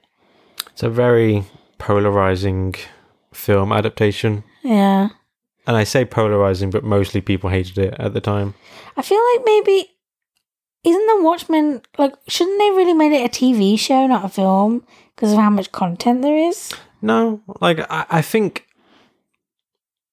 there were things that they cut out from the graphic novel. Like there's this whole subplot with this kid going to like a newspaper stand and reading this comic and then you kind of see what's happening inside this comic about like a pirate ship or something like that. It's been a long time since I read it. And they cut like that kind of unimportant like side stuff out Yeah. but the story of the Watchmen isn't really that like long or elaborate. Like it definitely, Yeah, okay. if you are willing to like make some compromises, that wasn't the problem with this film. Like, oh, they only had two and a half hours to tell the story. Mm. The problem is, from my perspective, like I said earlier, I think they tried too hard to replicate Yeah. perfectly like the graphic novel. Rather instead than of- translating it, they instead just, of giving their spin on it and trying to realize it in a different format. Yeah, I understand. So, talking of now that we've got our apocalypse plan Yeah, settled, although not really, not really. just think we could never like just think about all the things you'd never get to like have or do again, like all the foods that you would never get to eat again if we had to be like nomadic travelers trying to escape the zombie hordes at every turn. Uh, this is why I think I wouldn't survive. I think the mental aspect of like nothing's ever going to be the same again. What's the point of living now? Would get too much for me. That's understandable. Like you when you watch things like The Walking Dead and it's just so hopeless for people, it is like a, like there's really not that many like suicides in it, and you, like You'd think there'd be more. yeah, you could understand why there would be more. But people Um, probably got that out of the way as soon as the zombie outbreak happened. But yeah, so I feel like that's probably why I wouldn't survive more than anything. Yeah, wh- when you see them and they're like cold and hungry all the time and they're wet and their clothes are never dry or clean and they're always eating like cans of peaches or cans Yeah. of beans like half heated on like a, a tiny fire so they don't attract attention. You do start to feel like why are you how are you finding the motivation every day to struggle onwards? Yeah. man i'd miss video games. Because video games would be done. Because there'd be no electricity. Like books I'd, I'd still have books that's something I'm trying to think of the mo- like the most important thing to me that I do that I won't be able to do anymore. Yeah, probably just the internet in the in the sense that so many of the things that takes up a lot of my time is like watching YouTube videos and going on things like Reddit. Like you can't Yeah. do that anymore. And while it is like in a way a small thing, you would be reverted back to that. You only get to talk to people that are in your vicinity. Yeah. And so it would be quite strange. Hyper localism. Some, some that's a weird term. Something I was thinking of, because like your family don't live in this city. Do you think if like something was happening, the first one of the first things you'd think of is like I need to get to my family? Probably, yeah. Yeah, Like as soon as things st- because it's not like one day there were no zombies and the Yeah. next day the sh- you can't get through the streets yeah, because there's so many zombies. So as soon as things start to like break down and it seems certain that like we're heading towards catastrophe, irreversible Yeah. catastrophe, I think I would probably take you and your family and meet up with my family and then try to go from there. Yeah. Your family's bigger than mine, so it would make sense probably to like we just get my mom and like we go. You know. The cats, all the it- cats. Yeah, it sucks because if something like that happened, my brother lives like in America. So That's that would be the weird thing as well because it's almost like you said the only thing in a sense that would kind of exist for you would be the city that you're in. yeah, Like you'd have no idea whether the whole of the US had been wiped out already. Yeah.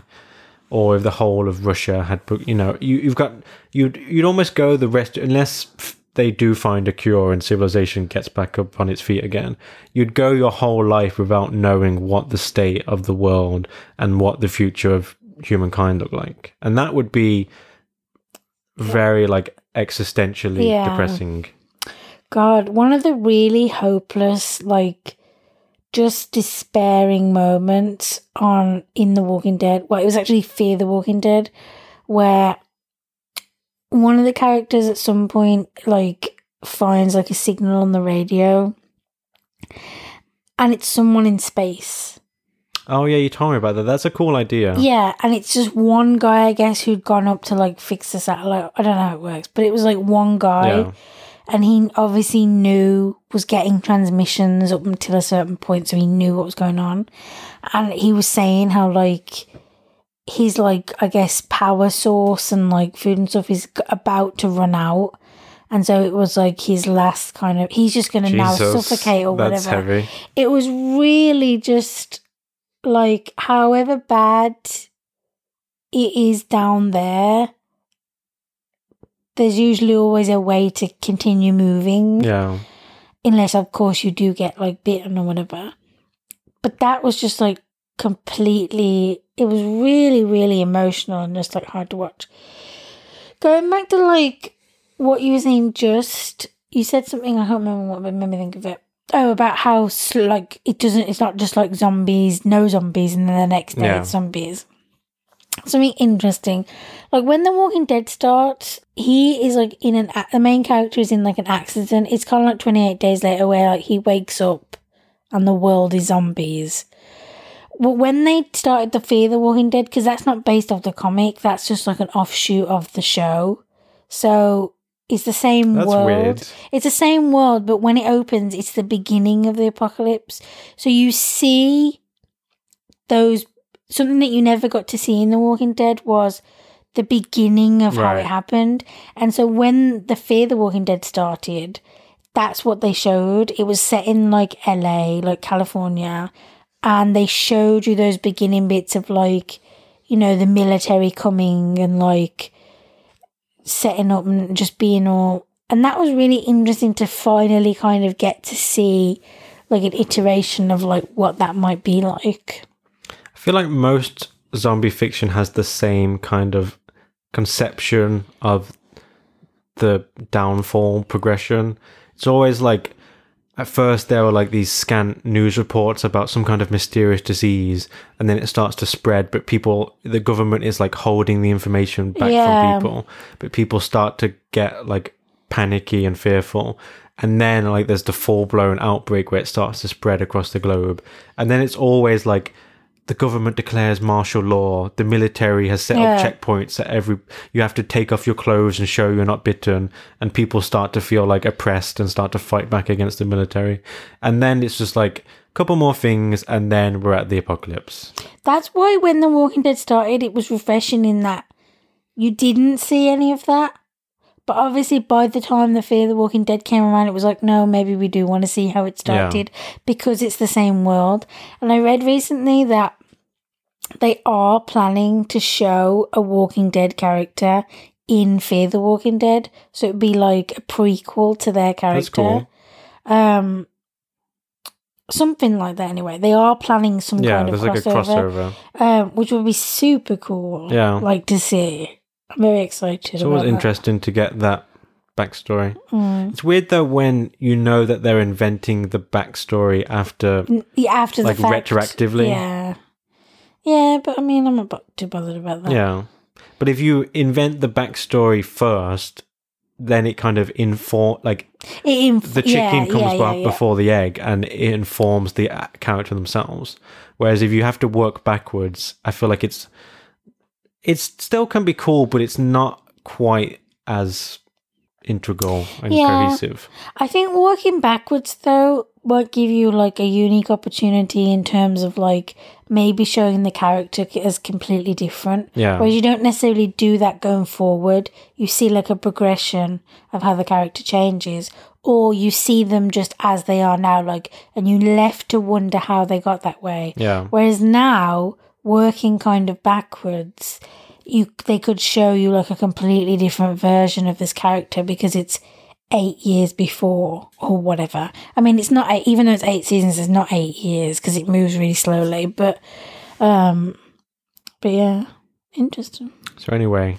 our plan is set up a compound with high concrete walls learn how to farm vegetables Yeah, That's a good way to go about it.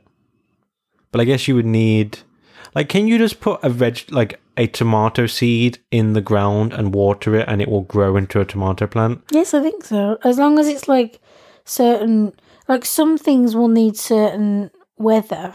Yeah, that's or what I'm certain thinking. seasons. So some things won't grow until that next season comes around. and there is such a thing as like soil that is not fertile. Yeah. Like it's all the nutrients have been drained from it. Yeah, I think that is the case sometimes. It's like, no, you can't grow things here. You'll have to find like. See, this is what I'm talking about. yeah, we need to Before the apocalypse, we need to print out some Yeah. agricultural manuals. as soon as we hear like the rumblings of like there's a disease in America, I don't know. Yeah. And like, as soon as we hear those rumblings, we need to like get on the case. learn how to grow cabbage. It's going to be cabbage stew for a long time, baby. Yeah. Strap yourself in. No. Talking of that more pragmatic approach, how do you feel about real life doomsday preppers? People who have like 10,000 cans of preserved Yeah. fruit and vegetables in the basement and gas masks and whole armories of weapons and they have a bug out bag underneath their bed and whatnot. They have bug-out bag. plans like I have a boat that I never go on, but I keep in like this private harbor just in case things go down and I need to get out of here. It's kind of just like having a hobby. Hmm. because every week or every month or whatever, you buy something new to add to your kit or your supplies. You get together with people and you discuss crazy Yeah. plans like about what it might be. Like, that's kind of fun in a way. Even though, in a sense, they're planning for something totally like catastrophic and like horrific really right now leading up to that it's like a fun hobby that you can get Yeah. into it's no no different than any other thing really and i think people who kind of like why would you have like a strange reaction to that like i guess some people think it's weird but like I think it depends how far you take it.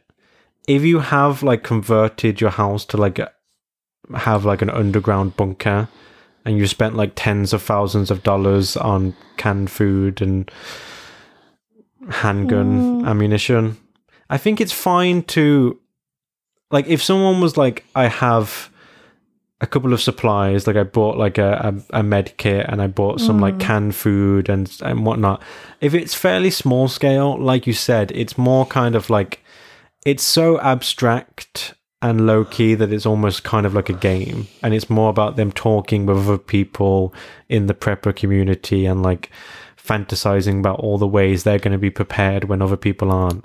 But if it's like it has consumed your whole life and everything you do is about this, and you look at people as you go down the street and you think, these poor fools, they don't know what's coming. I'm going to be the only one who's ready. That's when it starts to become a little bit concerning.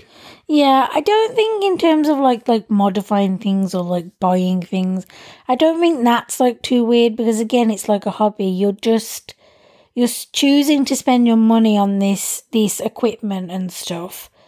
But it is like a hobby. It's like collecting something. Why do you want to collect all those things? Because it's fun for me. Like whatever. I think what's more kind of quote unquote weird is when like they do what you just said they're walking down the street and everyone's kind of like no one knows the real world and what's Yeah. going to happen. It's coming that idea that it's coming that's kind of creepy. And also that whole like can't talk about anything else whereas like i'm sure there are lots of like doomsday preppers or whatever where they only really talk about it in their community Right. because that's like everyone has the same hobby. But when it like overtakes every conversation you have and it becomes your whole you're living in a constant anticipation, that's kind of different. That's where it's like you know, Yeah. I is there something think- else underlying going on that's fueling this weirdness? It definitely can be, like you said, kind of a more or less innocuous hobby. But it can also be kind of like a bug light that attracts mentally unstable people. Yeah, that's what I was kind of trying to get at just now. I was like, if you're if it's becoming like your whole life and you can't talk about anything but it, maybe it's because you're like a bit unstable and you know, it's like the tinfoil hats, like right. you know, it's like that. Alex Jones said to invest in gold Yeah. bullion and water purifying tablets. It's when you hear people start to talk like they're clearly hoping it happens Yeah. because they have a plan and they can't wait to execute. Yeah. when people and then sometimes people will say these crazy things and it's almost kind of become accepted because it's like part of zombie fiction but they'll be mm. like my plan is to become like a roaming marauder i'm just going to like roam around with my assault rifle and take other people's supplies. It's become like this societally accepted way to reveal that you're secretly a psychopath. Because people just think about it in the context of like a zombie movie and like oh yeah there is always that guy who doesn't have his own stuff. He just like tracks down other groups and steals their stuff and kills a few of them. Yeah. I hate I hate to keep bringing it back to the shows, but things make me think of it. When Fear the Walking Dead started, I liked it, but it did come across a lot of criticism, like it wasn't as strong, etc., and all this, and that the actual story, like the plots and stuff, weren't as good. And then, kind of like last season, it found its footing, Yeah. so to speak, and it kind of became the show it was meant to be. And during this season, one of the big things is that they basically come across this ranch, and the guy who owns it, spoilers yeah, spoilers, was like a doomsday prepper, but to the point where his business was like making video, like in order to advertise his business, he'd make videos about like come and live on the ranch, like Yeah. because it's safe and we have all this like you know, kind of like that storyline in Elementary spoilers where the guy is like pretending he has like that place for doomsday people. Yeah. Kind of like that, but like and he's actually a con man more realistic. Um, and it is a real ranch. Right, okay. So they kind of touch on that in Fear the Walking Dead, and it's how that was his business before it happened. That like it's coming, like it's gonna happen one day, and I'm ready, and all this, you know. I feel like you, if you were in the zombie apocalypse and you met one of those guys, they would be like everyone else is like trudging around like miserable, and they like inexplicably have this like smug smile on their face as they walk around element. with their armfuls of like Yeah. cans of spam. They're like, "You fools! None of you knew what I knew." They're like finally in their element, Yeah. and that's you know they've got this is what they've like lived for almost. It's like they're waiting for their real life to begin. Yeah, and they think that this is gonna give them some meaning. I think the way the best way to do it maybe is befriend someone who's like a hardcore prepper, and so before the apocalypse, they're the ones who waste their lives like spending all this money and wasting all this time putting these supplies and this infrastructure together. And then after the apocalypse happens, you get the best of both worlds because you can just turn up to the house and be like, "Hey, Jeff, Yeah. we're best friends. Let me come and sleep in your bunker for the next 25 years." I love the Yeah. taste of canned peaches every morning for the rest of my life. We're obsessed with canned peaches. It's always canned peaches, I've noticed Because peaches are shit.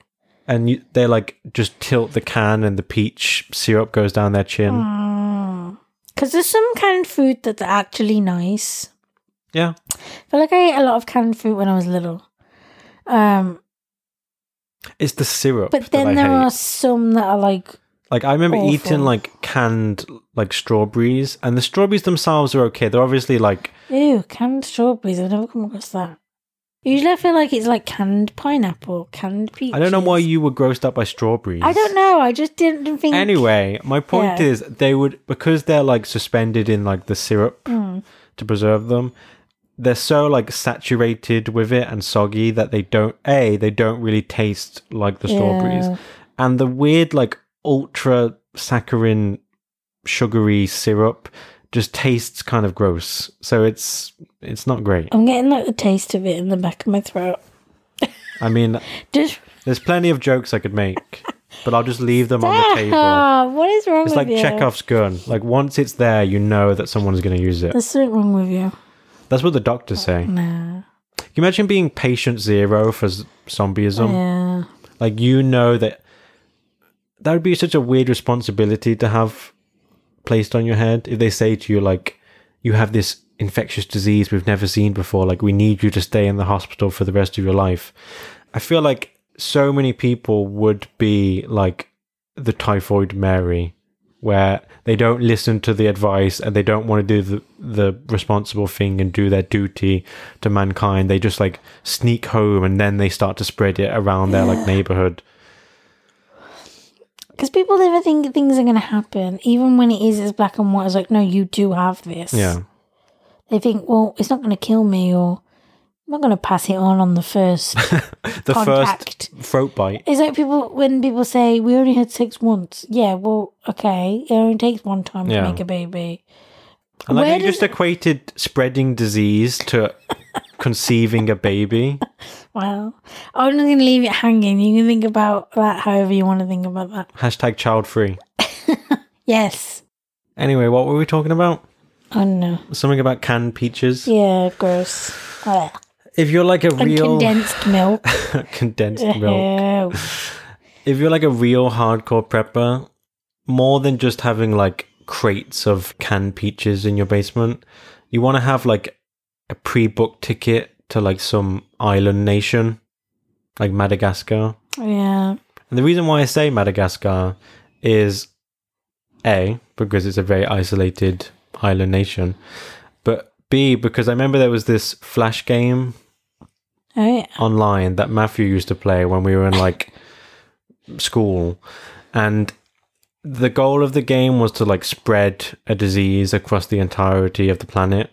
Like you had to kind of make choices about oh how it would yeah. mutate and whatnot. This is a very macabre game. I don't I don't deny it, but he I never played it, but he told me basically that there was essentially no way to win if because it would randomize where you started on Earth, like where was the origin point of the disease spreading.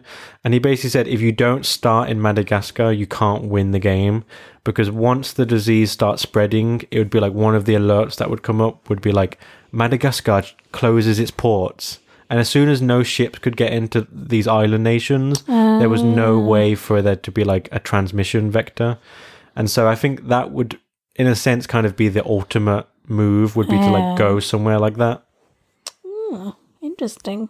You know how there's like those private, like Richard Branson has his own island? Yeah. I feel like that would probably be the safest place on earth at that point. Probably. Yeah, because how would they get it? Yeah. If no one arrives on your island while this is happening, there's no way for them to get it.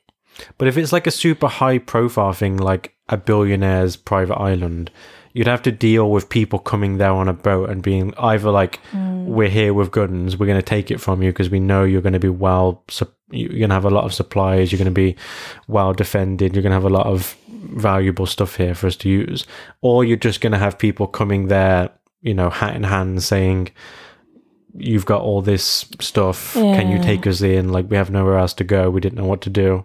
So I feel like it'd almost be like, although it seems like it'd be a very isolated, insular place to be, it because you attract people. But if you can stop people somehow, like I mean, you can always stop people if you shoot them. Yeah. But you can't stop them coming. I was just thinking, seeing as though it's like airborne, because like in like the Walking Dead universe, if you die, no matter how you die, you become a zombie. I hate when they have like such arbitrary rules like that. Yeah. So Like, what's the point be- of living at that point? yeah, how does that happen? Is that because it's airborne and when you die? I can't really understand. I think the idea is that it's in you because it's airborne, Yeah. but you have to die for it to activate. But then, why, when they bite you and their saliva goes directly into your bloodstream, why does that then turn you quicker if it's already in you? Um, it doesn't turn you quicker. Oh yeah, Yeah, it does. no, yeah, I don't know. Yeah. I don't know. I'm lost. So this is what I don't like. Because then, obviously, on like an island, someone dies of like something like a heart attack And or a then, fall. yeah, you're then They, screwed. then they're gonna turn. That's what. Yeah, I wouldn't. I don't like that as a kind of Hmm. modifier for a zombie fiction. That's basically what they had to do when they'd set up in the prison. They had like clearly like set up this whole thing of like they'd finally like stopped the zombies from coming in. They'd set up the prison to the point where it was like now someone's only going to get in unless it's like real people or I don't know, a million zombies come and so they break down the barriers because they're all cramped. But so that's when they basically did that whole like everyone's getting sick and then they're turning into zombies. So that it was like an internal thing. Um but before that you didn't I don't think they knew that once you die you just become a zombie until Yeah. that point. I'm not a big fan of that creative choice. Uh When you were talking about it, it reminds me how it's always like the survivors in some film or whatever will like be trying to outrun this horde and they jump over a fence and then all the zombies come and like lean against the fence to push it over. yeah. It's weird how they almost want it both ways, where they want the zombies to be like these literally like mindless automatons that are just moving forward trying to chase food. But then other times it'll be like the survivors will go into like a room or whatever, and some of the zombies will just try and like fruitlessly bash on the door, and then like another zombie will like get into a vent. And it's like, how did he have the cognitive capacity to realize that a vent shaft would take him around into the room? Yeah, there are a few things like that in the show where it's like they lean on the door handle and it opens the door. like it's silly things like that. They Um, waited for one guy to go to pee, Yeah, and they got him. kind of silly, but for the most part, it's like not. It's like you know, there are only a few silly things where it's like they're clearly in a corner, and it's like the only way now is for like that to happen. But yeah, so I think we we talked zombies to death, as it were. That's not a good strategy in the actual No. apocalypse. Don't try and uh, talk their ear off. you crack open a tome, War and Peace. Listen, zombie, I'm going to read 1,200 words of Tolstoy I don't know. You've lost me until you You've, get bored to death. you've gone mad. I'm trying to replicate the effect right now on the listener. I'm like turning into a zombie just from like the. Please don't turn into a zombie. I don't know if I can do what has to be done, if you get what I'm saying. You're like you'll be one of the characters that keeps their On a little leash. child or their wife or whatever. Horrendous. God, there's some really dark scenes. Okay, where, let's like- stop. Okay, Are you like being paid by The Yeah, Walking I Dead know. right now? I really like this show, okay? And it's one of the only zombie things I've ever seen, so Okay. it's my reference point. Okay. what's the next topic? So, the next topic is based on a Twitter storm, Oh god. as the kids call it. Twitter storms are kind of redundant now that they've upped the character count, aren't they? yeah, but hardly anyone's got it. Yeah, when you explained that to me, because I don't use Twitter, but when you told me that they roll it out in stages where like only the select few get it at first, that seems so dumb to me. Yeah. Either give it to everyone or keep know- it in like a private beta test. yeah, I don't know why they do that. But don't just like give it to like Twitter celebrities to like show off their Uh, status. Yeah, the I've yeah, I've yeah, I don't know. I don't know why they do that. They do certain things like that on Facebook as well and I think Instagram. Um but it's kind of, yeah, because it, I remember now like on Facebook you can have like all these colours behind your status to like make your status stand out more. And I remember that came to like Android first. And so I'd see people with it and I was like, how did they get this? Because I don't have it. And then iOS had it. And so I, I don't know, it's very strange. I want 280 characters. I'm sure you do. I don't tweet that much, but Seems like it'd be a lot more convenient. But anyway, this was a sustained tweet storm mm, by a guy that I'd never heard of before called Griffin Newman. You actually told me about yeah, this. Did. Yeah. And you told me the guy's name and I was like, yeah, I don't I don't know who that is. Mm. And the funny thing is then like a day later, I listened to a podcast with like this comedian's podcast that he had a guest on and I was like, I really like that podcast like and I went to look up who the guest was and it turned out to be this guy and I was Yeah. like, what a weird coincidence. Yeah, it is strange when things like that. I'm listening to like a podcast from like a while ago and it ah. just happened to sync up with you know a news story you related to me the previous day and so yeah once that weird serendipity had happened where the two things linked up i looked into it and so essentially this guy tweeted a confession if you will sorts. and i i'm going to read a couple of the tweets in his own words so you get a sense of what he's saying and how things kind of progressed okay so I need to get this off my chest. I worked on Woody Allen's next movie. I believe he is guilty, and I donated my entire salary to RAINN, which is like an anti rape charity, I think. Yeah. Something along those lines. This is all in bullet points, by the way.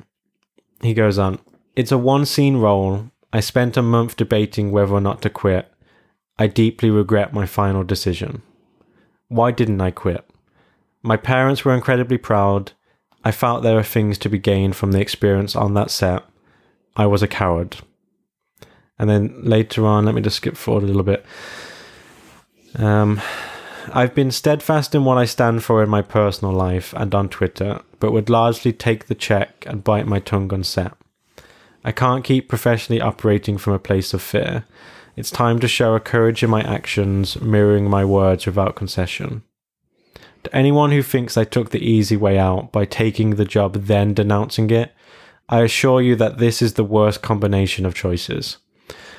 And then a little bit later on, at the point in the response cycle where I'm getting equal amounts of separate criticism for taking the job as believing that he's guilty, I think that's my cue to log off for the night. And then he kind of concluded, I think this is the next day, he kind of, after there was a huge firestorm of criticism swirling around this guy, he then tweeted, I wasn't tweeting to gain absolution or admiration. Um, and then late, and then he concludes it with getting a non-stop stream of people telling me to go fuck myself on both sides of the issue now. It's overwhelming, and I'm at a loss. And so you can go and read this for yourself if you want. Like it's like a lot of tweets in a row. Like this is this guy's mea culpa about working on this film with obviously this director who's deeply controversial for things that he's uh, alleged to have done, and then later on coming to regret it and wanting to come clean in a very frank and earnest way. And after I read this and saw how much hate this guy was getting, and like he said, from all possible sides of the issue, like no matter what opinion people had of what he did, they found a way to like direct this spite and abuse at him for what he had done. And I saw that and it just made me think yet again how strange is it that you can't earnestly try and admit to something you did wrong online and try and take responsibility for it and try and apologize for it without receiving like all this hate. Yeah. There's been a lot of like back and forth with like obviously the Woody Allen thing, Harvey Weinstein, now Kevin Spacey. There's loads of things coming out about various people. And at first it's like there's things out there that, that are like everyone knew. It was an open secret, everyone knew, everyone knows about this. But then as soon as you get people saying, Okay, I did know, but I didn't do anything, they're also getting shit on. So it's like you're damned if you do and you're damned if you don't. Like I think what you've got to people should realize is that the decision to kind of like know something about someone else or believe something in this case this guy's case about someone is not the same as doing something yourself like being the person who's harassing or assaulting or yeah like there are different levels of like what you can and can't do. Like i mean the only thing that's going to be gained from him not taking the job is him not making the money. Like That's kind of true, but it's also by taking a personal stand, he would be living up to his own principles. If he he says at what in a different tweet that I didn't read, he says he fully believes and he believed before he took the job. It wasn't like something he found out later and retroactively Yeah. regretted the choice. Before he took the job, he fully believed that Woody Allen was guilty of what he was accused of. And that's what kind of sets up the whole Yeah. thing. It's hard. I'm trying to like, uh, yeah, it's hard because in the Woody Allen case, it's strange how you know all that stuff came out about Harvey Weinstein. It's like okay, there's all these women, and some of them are really high profile, like Gwyneth Paltrow, like. And we believe you. And Harvey Weinstein has been like fired and he's been removed from like the academy and all this stuff. but then, in some ways, I'm not saying any kind of assault is worse than any other kind of assault, but there are levels, you know, there are levels of things. And so the thing with Woody Allen is that he allegedly molested his child, Right. like, and that isn't believed across the board. Like, I get what that you're. actually went to court as well. Like, yeah, I don't know. It's I don't understand why. Is it be, is it because it's a case of strength in numbers? There are so many women in terms of the Harvey Weinstein and like that other director. I forget his name. Um, Roman Polanski. no, well, yeah, there's more people coming out about him, but there was that someone Toback or something. That Oh. director where there's like more than three hundred women have come out. Oh, I haven't heard about that. Yeah, um there's him as well. So I don't know if it's a case of like strength in numbers. It's believed because it's overwhelming evidence in the case of like you know. I think that is definitely part of it. I think when you have hundreds of accusers coming out and risking their reputation by staking this claim about what someone did, I think that accumulation of evidence, because the testimony itself is a form of evidence, it isn't definitive, it doesn't prove anything, but it suggests. Once you have that like huge preponderance of like hundreds of separate individual accusations, it becomes more difficult to formulate in your head an idea of how the guy could still be innocent. Like Yeah. if there's one accuser and one accused, you can say, "Well, I don't know," and it is realistic that one of them could be lying, making the other Yeah. innocent. But when you have like 200 people coming out and accusing someone, it's kind of like that resort to Occam's razor. What's the more simple explanation? That 200 women are lying or that one man is lying? Mm, And again, it doesn't prove anything. It's not definitive any, in any way. It shouldn't be taken in that way. But I think just as a private person observing these things, you do start to feel like, okay, that's more believable, or I have more reason to believe because of this huge amassing of evidence. It's difficult to know what to do in this situation in terms of like viewers. You know, we are the viewers of whatever entertainment is being put out by these people because they're all famous, like movie people or whatever. You then have to decide Yeah. A, whether you think this is true or not, based on the evidence you know. And B, whether you, going forward, can separate the art from the artist. So, yeah, I'm putting that to you. Okay. Like, Yeah, it's an interesting question.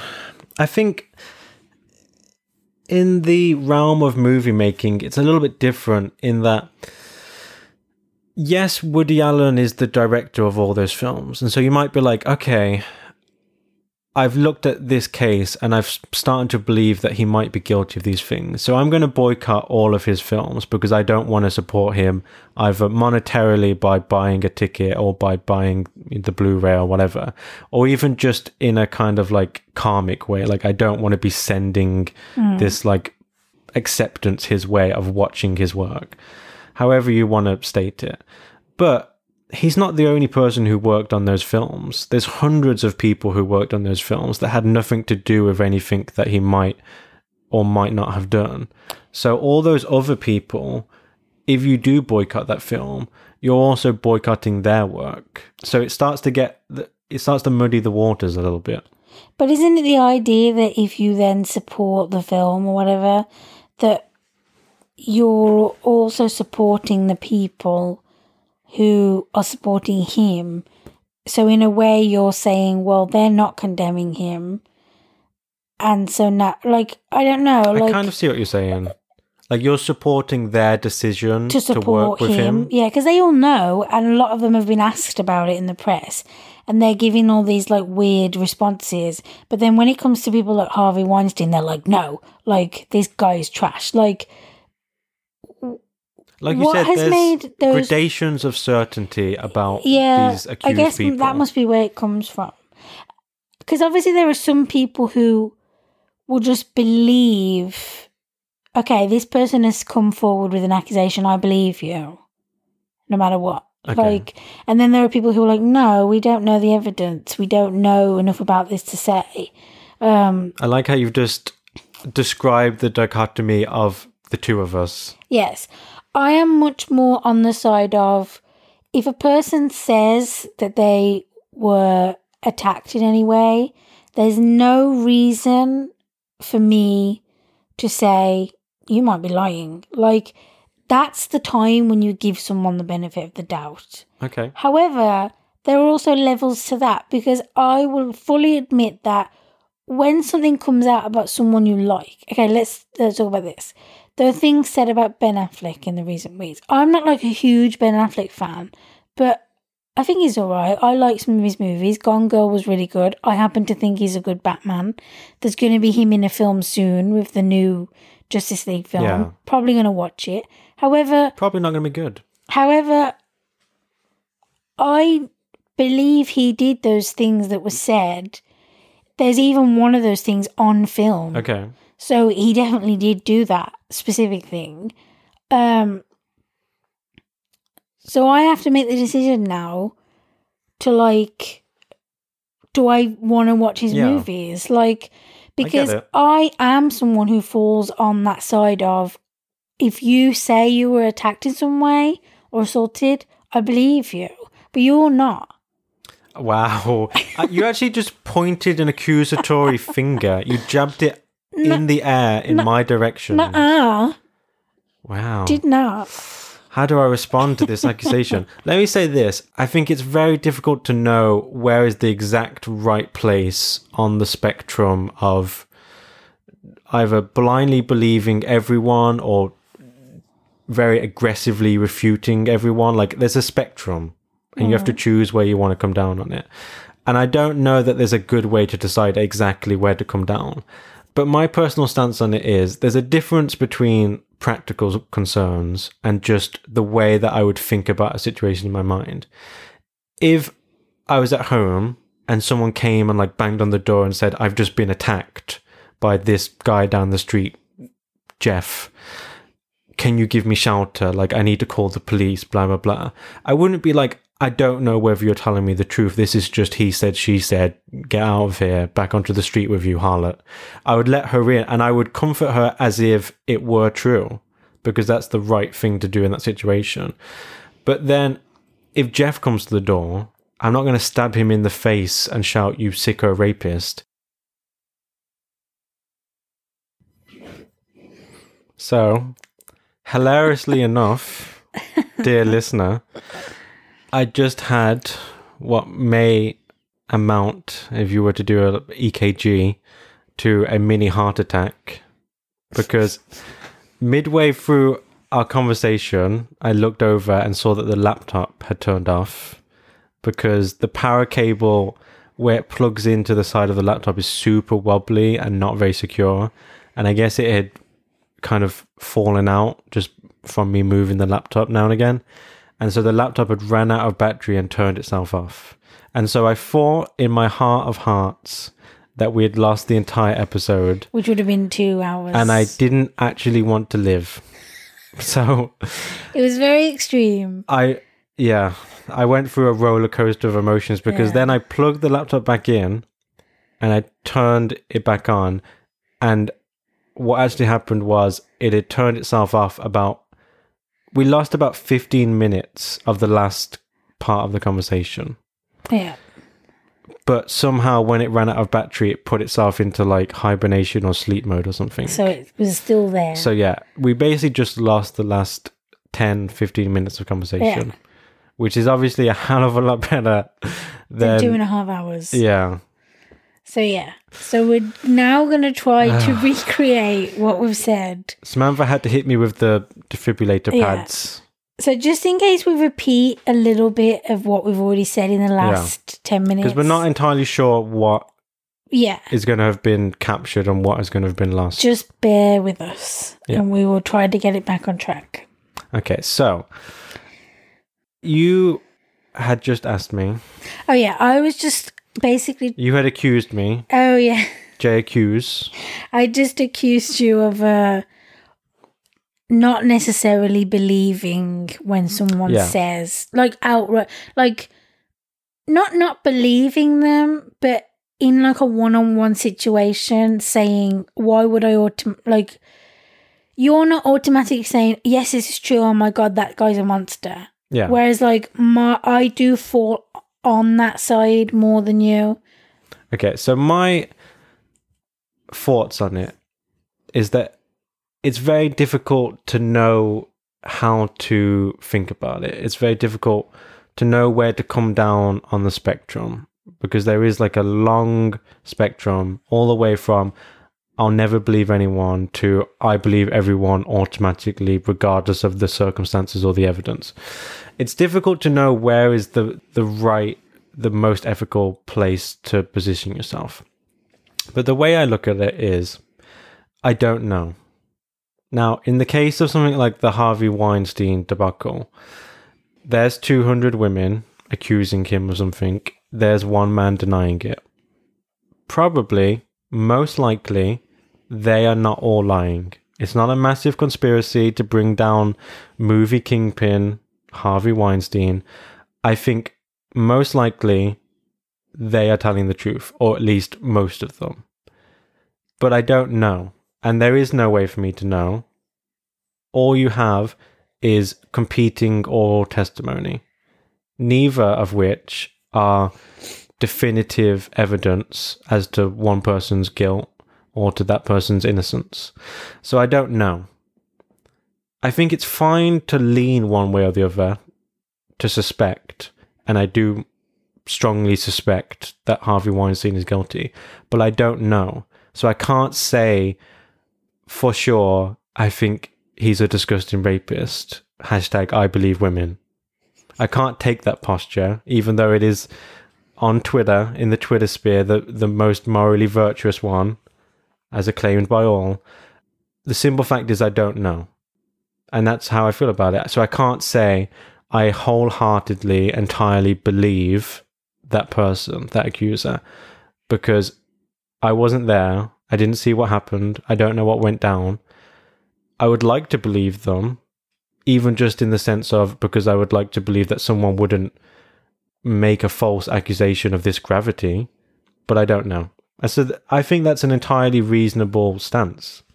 So if I ask you specifically right now, do you think what Harvey Weinstein did all those things that those women say? What would your answer be? I think probably, yeah. Okay. But in terms of like a one on one situation, It's different. It's different because it's it's one on one and the only like what you're trying to say is it's more likely that it's true because there's overwhelming evidence in the face of all these numbers of women. But when it's one on one, it's more like you need to see evidence because unfortunately people do lie. Okay. And we don't know for obvious reasons. There's no way to accurately determine how many false rape accusations there are, like percentage wise.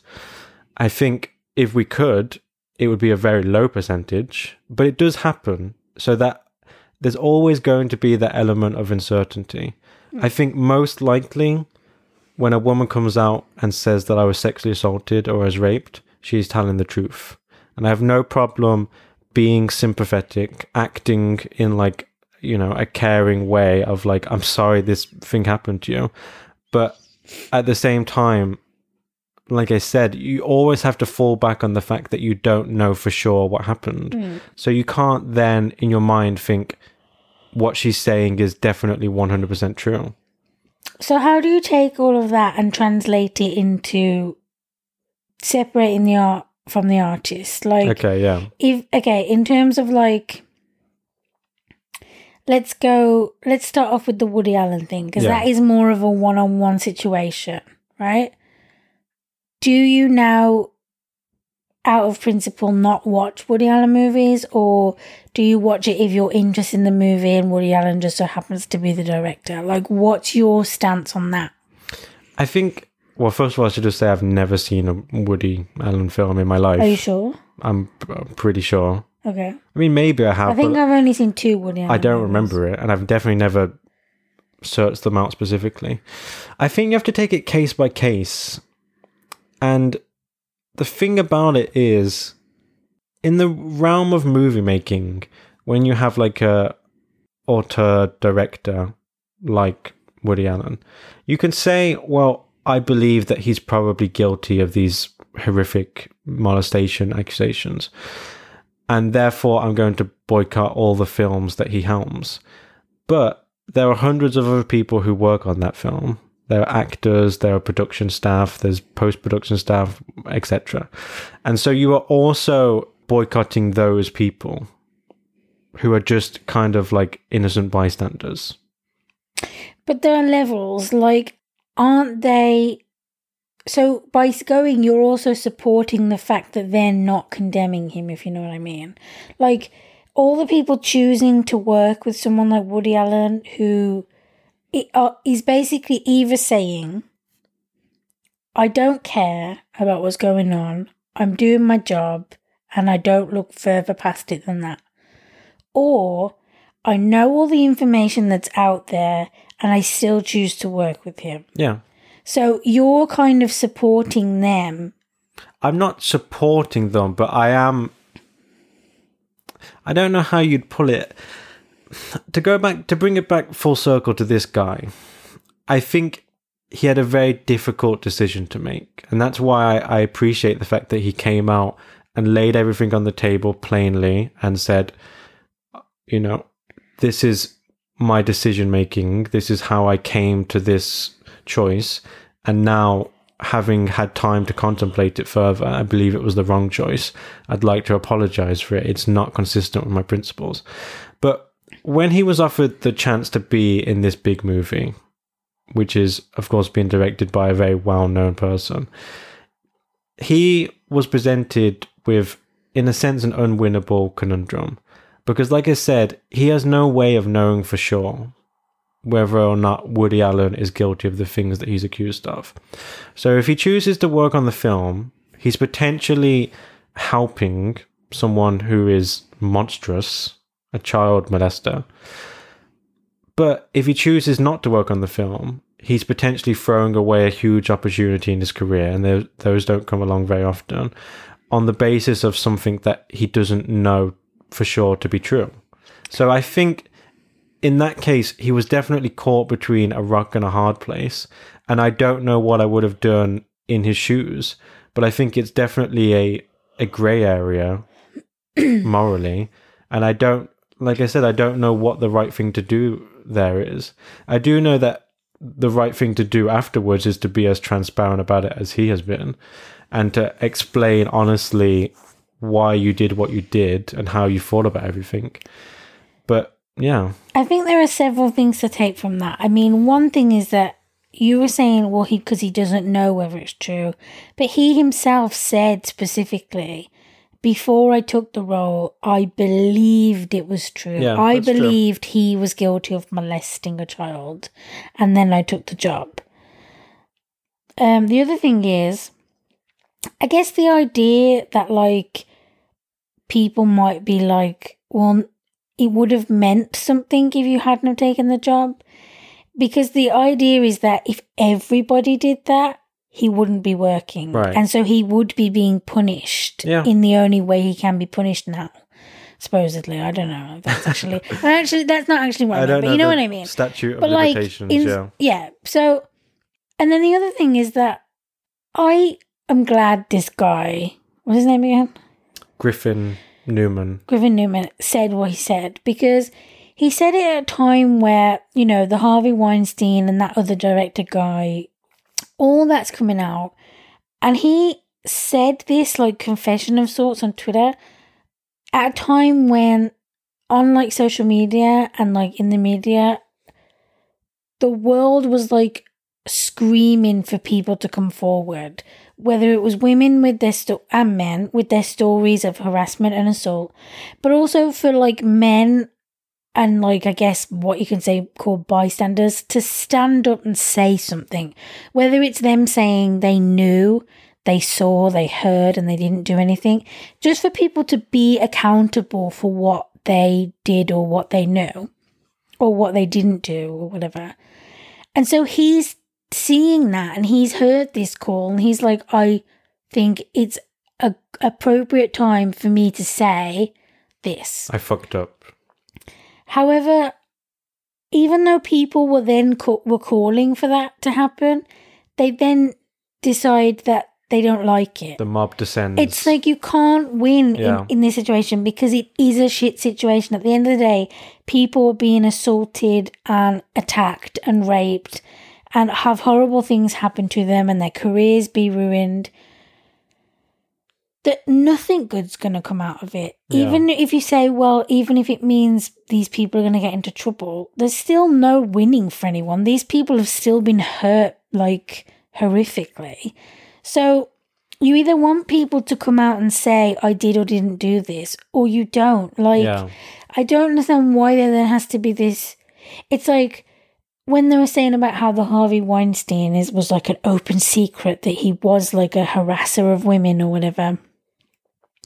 But then as soon as people come out and say like, "Well, I did know some things. I had heard some things," it's like, "Well, why? Why didn't you do anything?" But it goes back to the strength in numbers thing. Like, if you know, fucking whoever actor came out five, ten years ago and said, I heard a thing about this actress that Harvey Weinstein did this thing to this actress. A, it's not your story to tell. And B, you're outing someone who might not want their story told. So I don't think people really think about that when they're like, you should have said something, you should have done something. It's not as black and white. yeah. It's a difficult position to be in because there's always going to be unfounded rumors, and there's going to be rumors that turn out to be true. And especially if you're divorced from the situation, if you've heard about something third hand, you, you have no immediate knowledge or understanding. Who are you to adjudicate which rumors are true and which should be hmm. leaked to the press and which should be spread on your Twitter feed? Like, you have no way and frankly no right to decide which of these like rumored accusations that you, you want to champion. Yeah. And so, like you said, it's a weird position to be in, and I don't know what I would do, and I don't know what you should do in that situation. But to touch on the other thing you mentioned of how people say, well, we w- at this point now, let's just get everything out into the open. Everyone come clean about anything that you know or knew, or anything you were involved in, or anything you suspected, or whatever. You, and I think that's a good idea because, as the hackneyed adage goes, sunlight is the best disinfectant. We need to have all these stories out in the open because we need to understand not only how the harassment and assault happened between the people involved, but we also need to know the kind of infrastructure of how it was kept secret and how people hmm. chose to turn a blind eye to it. So you need to have some limited form of amnesty, let's call it, of when people come out and say, I had heard rumors and I had heard this thing and it was kind of known this and that. You need to not savage those people and try and ruin their careers and try and besmirch their characters over it. You need to say, good, we want more and more stories to come out so that we can actually understand this huge beast that was devouring people's lives underneath the surface. And if you're not willing to do that, then those stories aren't going to come out. People aren't going to take the chance that this guy did with his tweet storm of saying, This is my limited role in this gigantic system of abuse and covering up that abuse, however limited, however ancillary. And I want to come clean and I want to put it before the public so that they can see what's going on and that they can judge whether this was the right thing to do and whether it would be the right thing to do in future. And like you said, you can't have that if every time someone tries to come out and be honest about things, people are just heaping abuse and scorn upon them. Yeah, because it's not the same. Hearing a rumor or being told a story by someone is not the same as like seeing something happen Yeah. and not helping. That's Like, different. That's not. That's totally different. And so I don't think these people should be shit on the way you're shitting on the people actually doing the assaulting Yeah. and the attacking. Like it's not the same type of thing at all. I think it's also important to remember that not everyone wants their story to be told. There are still people coming out with stories that want to remain anonymous. And rightfully so. Like, if they don't want, like, that's another thing. Oh, I heard a rumor, I saw a thing, but they might not want everyone to know that that happened to them. Yeah, it's hard to know where the balance needs to be struck because is it good to have like a whole industry of one man, forgive the expression, crusaders, where whenever you're working on a film and you hear the faintest hint of a rumor about some impropriety on the part of someone working on it, you run to Twitter and you shout it from the rooftops and say, I'm no longer working on this film because I heard a rumor about someone. Do we want to get that trigger happy, that hypersensitive to any possible rumor about anything? No, but at the same time, people look at the Harvey Weinstein thing and say, oh, well, why didn't people come out hmm. and say, we've been hearing all these rumors? You know, it was a quote unquote open secret. So I don't know where the happy medium is between the two poles. It's hard because there are like whispers of things and then there are like decade long rumors of Yeah. things. So it's like some people are going to obviously think, well, if this is a rumor that's been going around for 10 years, surely there's truth in it. Or someone said a whisper of a thing that they heard from a person who heard from a person who heard from a person.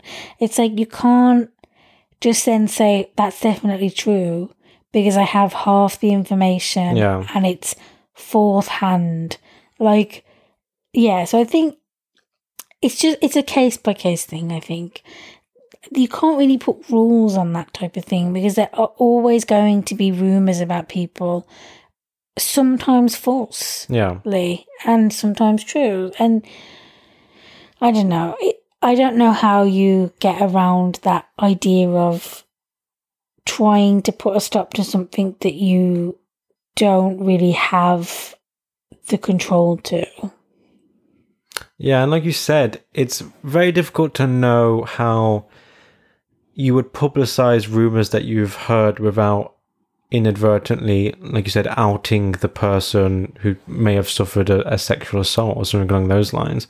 And that's not your right. That's not your prerogative mm-hmm. to do that. That's their choice. And if they don't want to do that, that's to be respected and that's completely understandable. And so it's just such a murky situation to find yourself in. I don't really know how to think about it in a sense. Like I don't I don't know what I would do if, if I was in the position of some of these people who heard tales and they heard rumors but they didn't really know anyone primarily involved with stuff that was going on. Yeah, I don't I don't know. Trying to take it back to a lot of people's answer to this about like separating the art from the artist. What about you personally? Like someone into like Harvey Weinstein or now Kevin Spacey, like you personally gonna watch their stuff or would you avoid it because it you know It's tainted. yeah. I also think what something else to think about is it's different when it's a filmmaker, I feel like. Because if it's a filmmaker like um, Woody Allen or Harvey Weinstein, they're not people that are on screen while you're watching it. There's another level of separation because you're not constantly being told this is a Woody Allen movie while you're watching it. You're watching Kate Winslet or whatever Yeah. in the movie, and that's not the person who's been accused of something. So there's an extra level of separation. But when it's someone like Kevin Spacey who's actually in it and they're in like nearly every scene, You're enjoying his performance yeah. specifically. So where do you fall in terms Yeah. of? It's very difficult to know where it's appropriate to draw the line. Because like you said, with someone like Harvey Weinstein, do you boycott all the films he was involved in in any way, no matter how movies. tangential? Yeah. Do you boycott a film that he helped finance? How is he related to that film besides the money that he pumped into it? Do you boycott a film that he helped get promotion for and help get into a film festival? Like, where do you draw the line? Because if you're really saying this guy is a monstrous serial rapist or serial sexual abuser, how can you justify consuming things that he helped to make? Even for me, someone who falls on the other opposite line to you, even I find it difficult sometimes to kind of like avoid certain things. I'll give examples. There was the Johnny Depp thing where he was like accused of like beating his I don't know if they were married or if they were just boyfriend and girlfriend, but whatever. He was like accused of beating his partner. And there was like evidence in terms of like photos Right. of her like bruised face and stuff. Okay. So it wasn't just like a rumor, it was like a substantial thing. Um I now cannot enjoy Johnny Depp Okay. because of that. Like I'm trying to think of anything I've watched since that happened and we watched the Pirates of the Caribbean yeah. and every time he came on screen I thought about it. And so there was no separation there for me. There was no ability to disconnect the two things.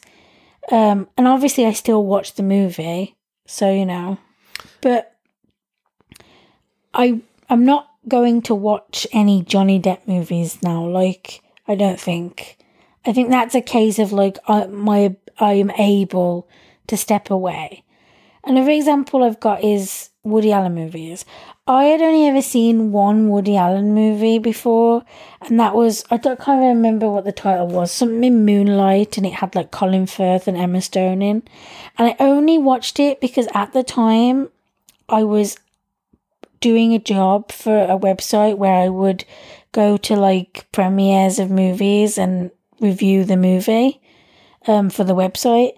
And one of the ones I got sent on was that movie. And I ended up hating the movie anyway. Um, and then the only other time I watched a Woody Allen movie was because Kristen Stewart was in one of his movies. And I'm a fan of Kristen Stewart, which means I watch all her movies. And while watching it, a little part of me was like, I can't believe I'm watching a Woody Allen movie. But I I overlooked it so that I could be a fan of this person. Right. Which yeah. Yeah, I get what you're saying. It, it's like we said, film is a strange one because it's such a inherently collaborative, creative process. Like you can't create a film on your own. You just be a person with a hmm. camera. You need well, I mean, obviously you could just take footage of like a forest, but There's always going to be more yeah, people, if you're making a dramatic film, you need actors, you need people to editors. yeah, etc., etc. There's a lot of people involved in it, and if you do have this scorched earth policy where I've decided that Woody Allen is guilty of these things, and so I'm not going to watch anything that he directed or anything that he was even remotely involved in at any point in the process in any way. I don't really understand how you you can go about that. Like it doesn't make very much sense to me because like I said he's not the only person involved in this. It's different with things like books. Like if you take a controversial author like Orson Scott Card, a lot of people don't want to read his work and they boycott his novels because he amongst other things he's made some very controversial comments about homosexuality. And that's very different because Orson Scott Card sat down and start to finish solely wrote this novel. So it's only him. Mm. And so if you don't like him or you vehemently disagree with something that he has done or something that he's said or something that he stands for, it makes sense in my mind because it's such a direct one to one thing to say, I'm not going to partake in consuming any of his creative work and I'm not going to support him financially, no matter how detached it is. Like, you hmm. know, I buy a book from a bookstore, the bookstore pays the publisher, he gets a royalty check. Like it's very, very distant. But in a sense, I can see how people could make that argument of my dollar is somehow making its way back to him. So that I understand. But when you have hundreds of other people working on something, on a piece of fiction, I just think maybe it is difficult to justify, if you see what I mean, hmm. because everything is so much more diffused. I agree to some extent that it's like easier and harder to like separate the two. Another one that's also might be easier to like stand back from if like someone has done something is like music. Right. Like if there's like a singer, for instance, an example that comes to mind is the Chris Brown thing. Uh, yeah. Like sure. it's easy to like that's one person. Like now, like if I hit like you go into a shop, the only time I've ever hear Chris Brown songs now is like maybe if you go into like you're in a mall and you go into like a store Oh, and like there's a song on, and I'm instantly repulsed by it just hearing that voice. Um, I don't enjoy hearing Michael Jackson songs either. Like Sure. not that I was ever a fan of these people, but that's one of those things where it's clear in terms of like I walk away because this is one person who did something, and by listening to them or reading their books, you're essentially saying it doesn't matter what you've done. Right. I want to still appreciate your art or whatever. Um, in terms of like it being like an actor, because obviously we said about like the Harvey Weinstein thing and the Woody Allen thing, they're like the filmmakers, they're not on screen. There's a million other people that go into it. Like this Ben Affleck thing. Like I don't know now if I'm going to be able to enjoy it because of knowing the things that he might Yeah. have done. They're obviously on a different level to some of the things that are coming out about people, but it's weird now it's it's murky. It's like all these things about all these different people. It's like you're losing count Yeah. almost. This person, like, also even when like you know when people like make lists, like you'd be like a BuzzFeed list of like fifteen actors you didn't know had like criminal pasts, and like ten of them are like people you enjoy, and they've all, all have like domestic violence pasts or whatever. It's like, ugh, can I not be a fan of anyone anymore? Like, so it's at that point you have to say, can I separate it? Can I continue to go on and like watch or listen? Or can I just step back from all these people and just, you know? Yeah, I don't think a wholesale approach, like I said earlier, is very wise or very easily justified. I understand that kind of exasperated impulse to just throw your hands up in the air and say, Well, I don't know, and some of these are going to be true, so I'm just going to hmm. throw the baby out with the bathwater. I'm just going to wash my hands out of all of this. Like, I definitely get that in one sense, because you don't want to be potentially supporting or consuming the work of like you know a real rapist but like we said you can't know in every individual case and there's gradations of everything and there's always that little kernel of uncertainty so yeah also, is weird. there is there a point where you say where you can say, I put myself above all these people I don't know? And I mean that in terms of I really want to see such and such movie. And now it might seem like I shouldn't really watch that movie because that horrible person's in it. But I've been looking forward to this release. And at what point, or, or is there a point where it's okay to be like, well, me right now is is all I know, and that seems more important. So shouldn't I just watch the two hour movie and like it be done with? Right. Like, Yeah, I go back and forth on it. This is one of those things that I definitely haven't made my mind up about. And I think talking about it helps you kind of figure out hmm. how you feel about it, what your stance should be. I'm not saying that art exists in a vacuum. It obviously doesn't. But if you really like a classic novel and it really speaks to you and you just love that world and that story and those characters, and it's like a really important touchstone moment in your life when you read it and you absorbed it and it becomes a part of you. And then a couple of years down the line, you find out that that author, like 70 years ago, whenever they lived, was a wife beater. hmm. I don't think you have to disavow the novel itself. I think you can say, I don't support this person. I don't condone what they did. It disgusts me. But I appreciate this piece of fiction separate from them. In my mind, I make it separate because that's what I have to do. Otherwise, I have to just burn it all and throw away the ashes. I think you can't take that hard line absolutist stance of anyone who has ever done anything objectionable in any way at any level i can't appreciate something that they've created because oh, you're going to be left with a very limited amount of hmm. art to consume and appreciate Does that only work for past things, though? Do you think? Like, I really loved this novel or this movie or whatever. Now I found something out. Is does it only work like that? Do you think? Whereas, like, if you know something bad about someone, going ahead. Do you know what I mean? Like, can you still I kind of- appreciate? It is easy to kind of think of it as like dead history when an author you like, you look at their Wikipedia page and 80 years ago they Yeah. had like, uh, you know, some dirty mark on their criminal record. Like, you didn't know that information while you were enjoying the book. And it's like everyone involved is dead and everyone who knew about it is dead and it's all in the past. Like, I think mentally, maybe not ethically, but mentally it's easier to kind of put that to one side and to kind of distance yourself from that.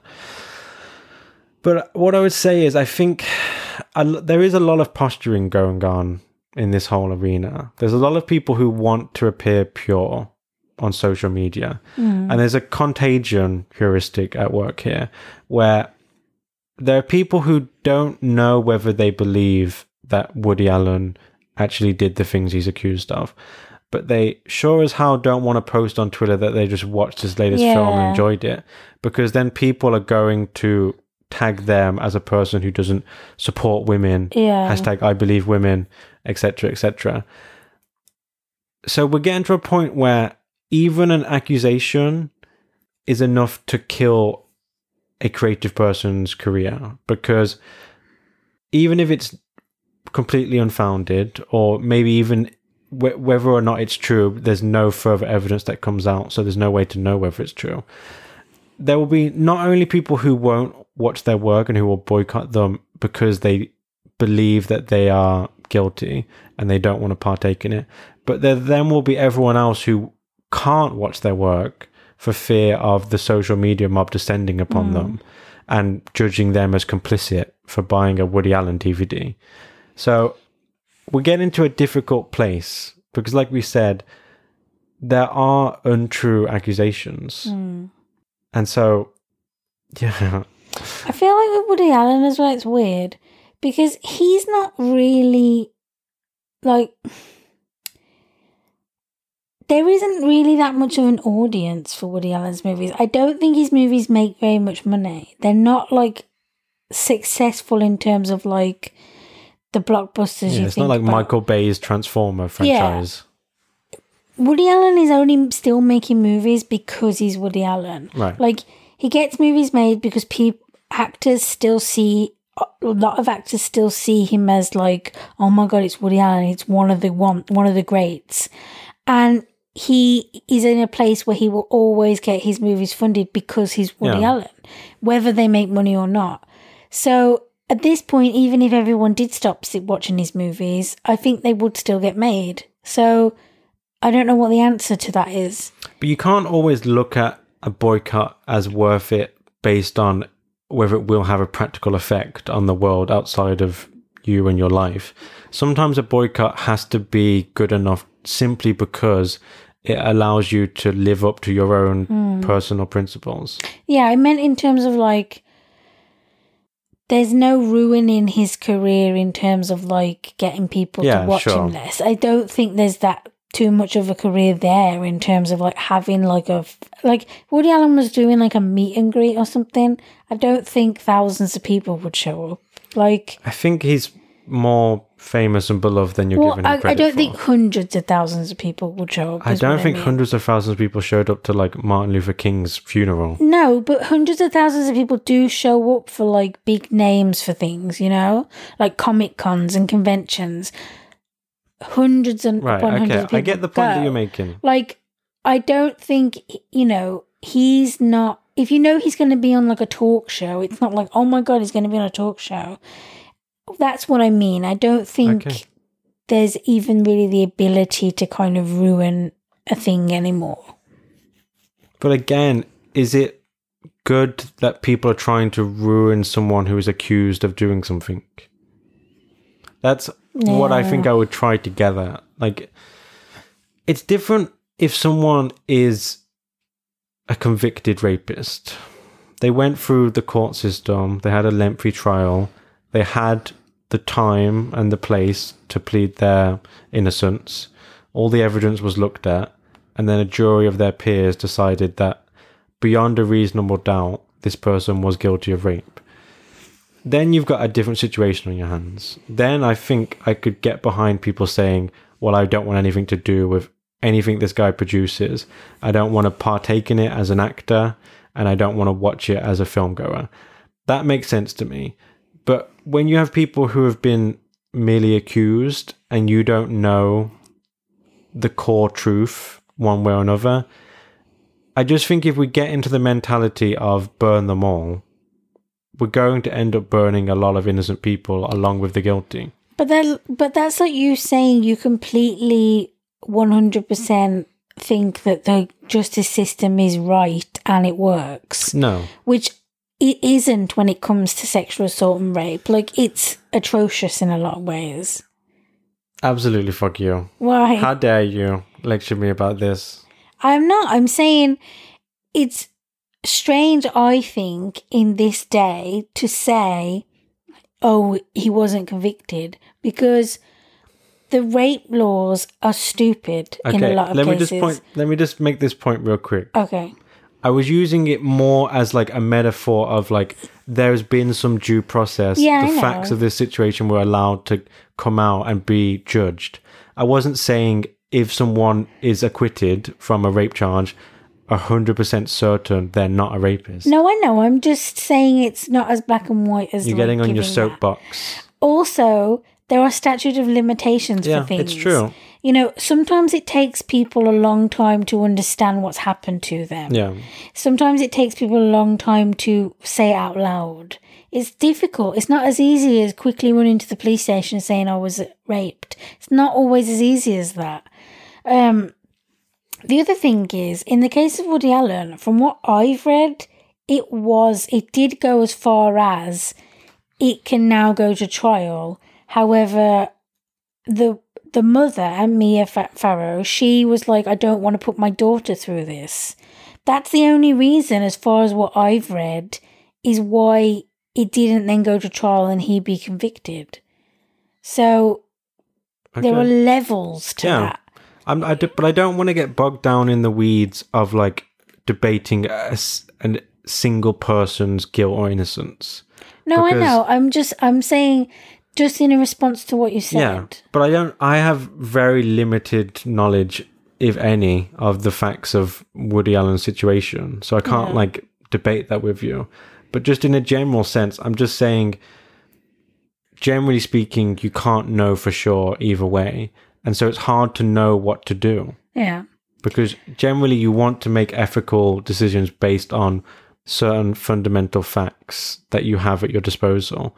And if you're looking at a scenario from a thousand miles away where one person says one thing and another person says another thing, that's what I was saying earlier. I think it's more kind of a posture to say, well, I believe her. It's because you want to believe her. And maybe by extension, you want to be seen on Twitter as believing her because of the social virtue that it confers onto you. So I, I, I just think this is there's a lot of things that are intermeshing here. Hmm. There's the truth of the situation, which is hard to decide from the outside, if not impossible. And then there's everyone surrounding the gravity well of this debacle, how they want to respond to it, either based on what the actual evidence is or just their personal preference, and then how they want to be viewed in response to how they respond to it. So it gets very, very messy and complicated. I think also the amount of like stories and um people coming out and information out there also informs you in terms of like at what point when you're reading it does your brain switch from this person's been accused of something to this is what happened you know? Like like right now with as many things that are coming out for me it's like this is what happened like Are you talking about Weinstein? yeah and like kevin spacey and like Right. the other guy and you know like for me it's definitely a case of this happened and But I don't understand Any- why you can't say, I think this happened. Or I think this was the- likely to have happened. It's like you want that added kind of thing of saying, I think this definitely happened. But I don't understand why you need to have that.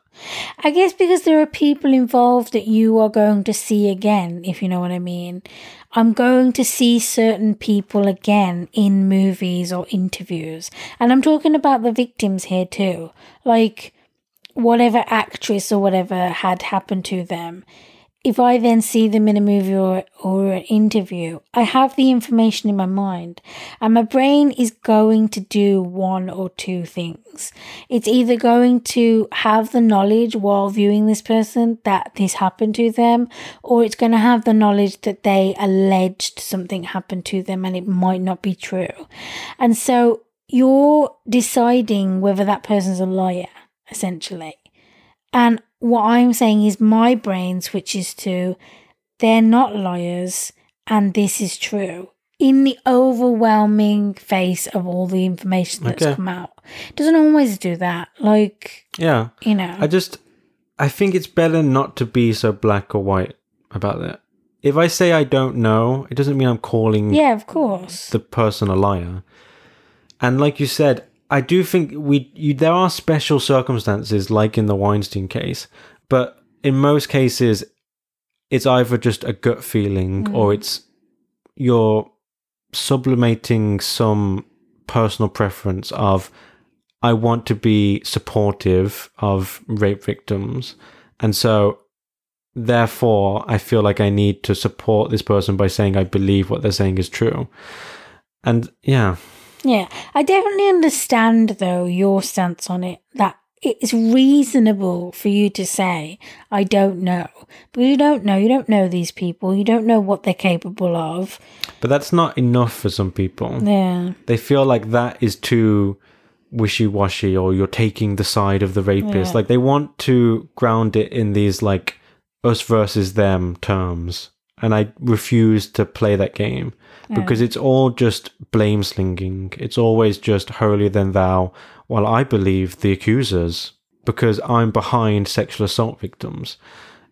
That's what I'm talking about. I'm definitely very interested in the way that everyone who's viewing these events finds a way to interact with it in their mind and finds a way to use it in a certain way.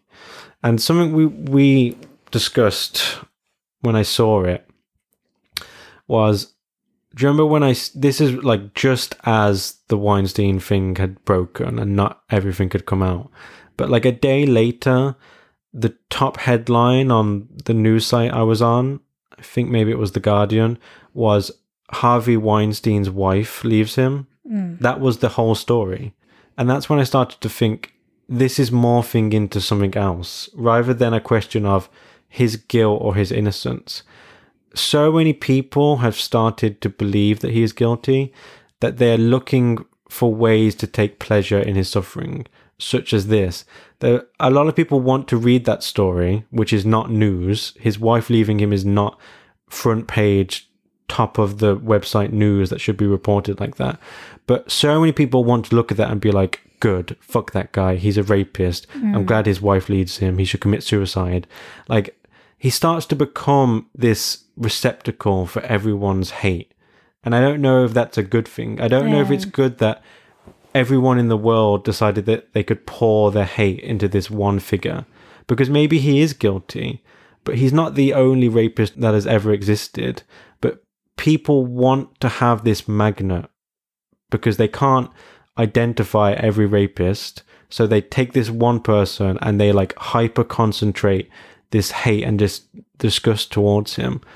And I don't have a very good way of articulating it, but there's something about that that disturbs me a little bit. There's something about that that I'm not sure is good. I don't really know how I feel about that. I remember when you brought it up, when you saw it and you showed me the headline, and I was just like, I think I was just in a state of like, that's how the world is now. Right. These things do get reported on as if they're like, it's absolute need to know information. Like, this, you know, every second of this person's life. Um, Breaking news: Harvey Weinstein takes out the trash Yeah, in his like- dressing gown. His beard hasn't been shaved. Is he depressed? Question mark? Question mark? Exclamation mark? Yeah, I, I think I, I was just definitely on that side of like, well, that's how it is now. And were you Yeah. surprised? So I didn't really have much of a really opinion on that. In terms of like people like hate, like hating for this, I think there are le- there are reasons why. Like, in terms of seeing someone say they've been sexually harassed, sexually assaulted, or raped, I don't know how to view that as a person who hasn't experienced it themselves. And so when you real when you know what it feels like and also when you know how common it is, not only is it common that people are raped, but it's even more common that people are harassed and assaulted. It Happens all the time. Really, just all the time. It's, you view it differently, I think. You view it from a place of, of course, I believe you because I know how likely it is that it happens. And you also view it from, you would never want to be in a position where people didn't believe you when Yeah, you sure. told them. And so it would be surprising to me if a person had been all the way from like harassed to raped didn't fall on the side I fall on. Do you know what I mean? Like, if it's someone who's never experienced that, I could see why they fall on the side that you fall on a lot of these things. Or on that side of like, no, they're fucking lying, or this is ridiculous. I don't like you equating these two No, yeah, positions. I, I'm trying not to say I, that I think I your- understand now what you're saying. You're saying you want to give people the benefit of the doubt because more likely than not they are telling the truth. And I yeah, I get that. I also think going back to like viewing it through the eyes of someone who like knows connects to the thing that you were talking about about fueling all that hatred. Right. You know, if something like that has happened to you, you know that specific hatred you have Yeah. for that person who did that to you. And so it's very easy to tap back into that and say, you're a piece of shit. Yeah. And I know what I would want my like attacker or whatever to feel. And I now want you to feel it Right. because you have done this to however many women, etc., etc. I'm not saying every single person who is being harassed or assaulted or attacked feels this way. I'm saying that's my Right. opinion based on my experience. See, th- this is what this is the point I'm trying to make. And like I said, I'm struggling to kind of express it in a clear way because it's just something that I've thought about and I've been toying with in my mind, but it hasn't really cemented itself as a specific notion. But like you said, it's like Harvey Weinstein became the entire Earth's stand in for rapists everywhere. He became like the avatar of the rapist. And so all the hatred that the world feels towards rapists and the act of rape, they heaped upon him. And I'm not, I want to be very clear. I'm not saying this in the way of poor Harvey, woe is him, let's have pity on him. He doesn't deserve any of this hate. If he did do even half of the things that he's accused of, he's a despicable person and he deserves nothing less than hatred. And of course, people are right to look at him and think that he's a disgusting human being who should be ostracized from society because of these evil things that he has done. I'm actually just concerned with the people who are directing the hate. I don't know if it's healthy for them to have this infinite bloodletting of their hatred towards this one target because I think there's something kind of he becomes like the surrogate for everything they hate about harassment and sexual assault and rape. But he is not that entire thing. He's just one man who may have done all these disgusting sexual assaults. And so I don't know if it's good that instead of directing that animosity and ultimately that desire to destroy towards the entire system of like sexual assault in general, I think people may be getting too myopically bogged down in hating this one man in particular at the moment. If you see what I'm saying. I do, but why does it matter? I don't know if he- it does matter. at the end matter. of the day, if you believe he did do those things, he's he doesn't deserve any goodness. I don't think that he does. Do you know what it's kind of similar to? I think I mentioned on a previous podcast how I how and obviously this is very different in a mm. lot of ways. But when Hugh Hefner died, I saw all these articles where they were gleefully heaping this like scathing, essentially scorn and disgust upon this person, saying he's done all these horrible things towards women. He's helped promote this culture of objectification towards women, and he's accused of all these different things. But alongside that, there was also all this like, and he's a disgusting old man who likes to have sex with multiple women, and he can't even get erections, so he has to watch lesbian porn, and he has to take Viagra, and he lives in like a dilapidated mansion that has mold in the walls. Like it wasn't just enough for them to stay focused and just attack him for the things that legitimately deserve criticism, like the f- negative things he may have done towards women. It became more about destroying the person, like directing this scattershot, indiscriminate hate towards him. Because when you're mocking an elderly man's preferences when it comes to orgies. That's completely unrelated to what his magazine empire may have done towards popular culture and how they it views women as sexual objects. And so again, I'm this is very like at an early stage in my mind in terms of these ideas popping up. But I saw that and I was like, this is not good. Like, why can't you just focus on the things that he actually did? That can be rightly criticized. Why did it have to progress to mocking him for things that are kind of unrelated to that and trying to tear him down as a person altogether?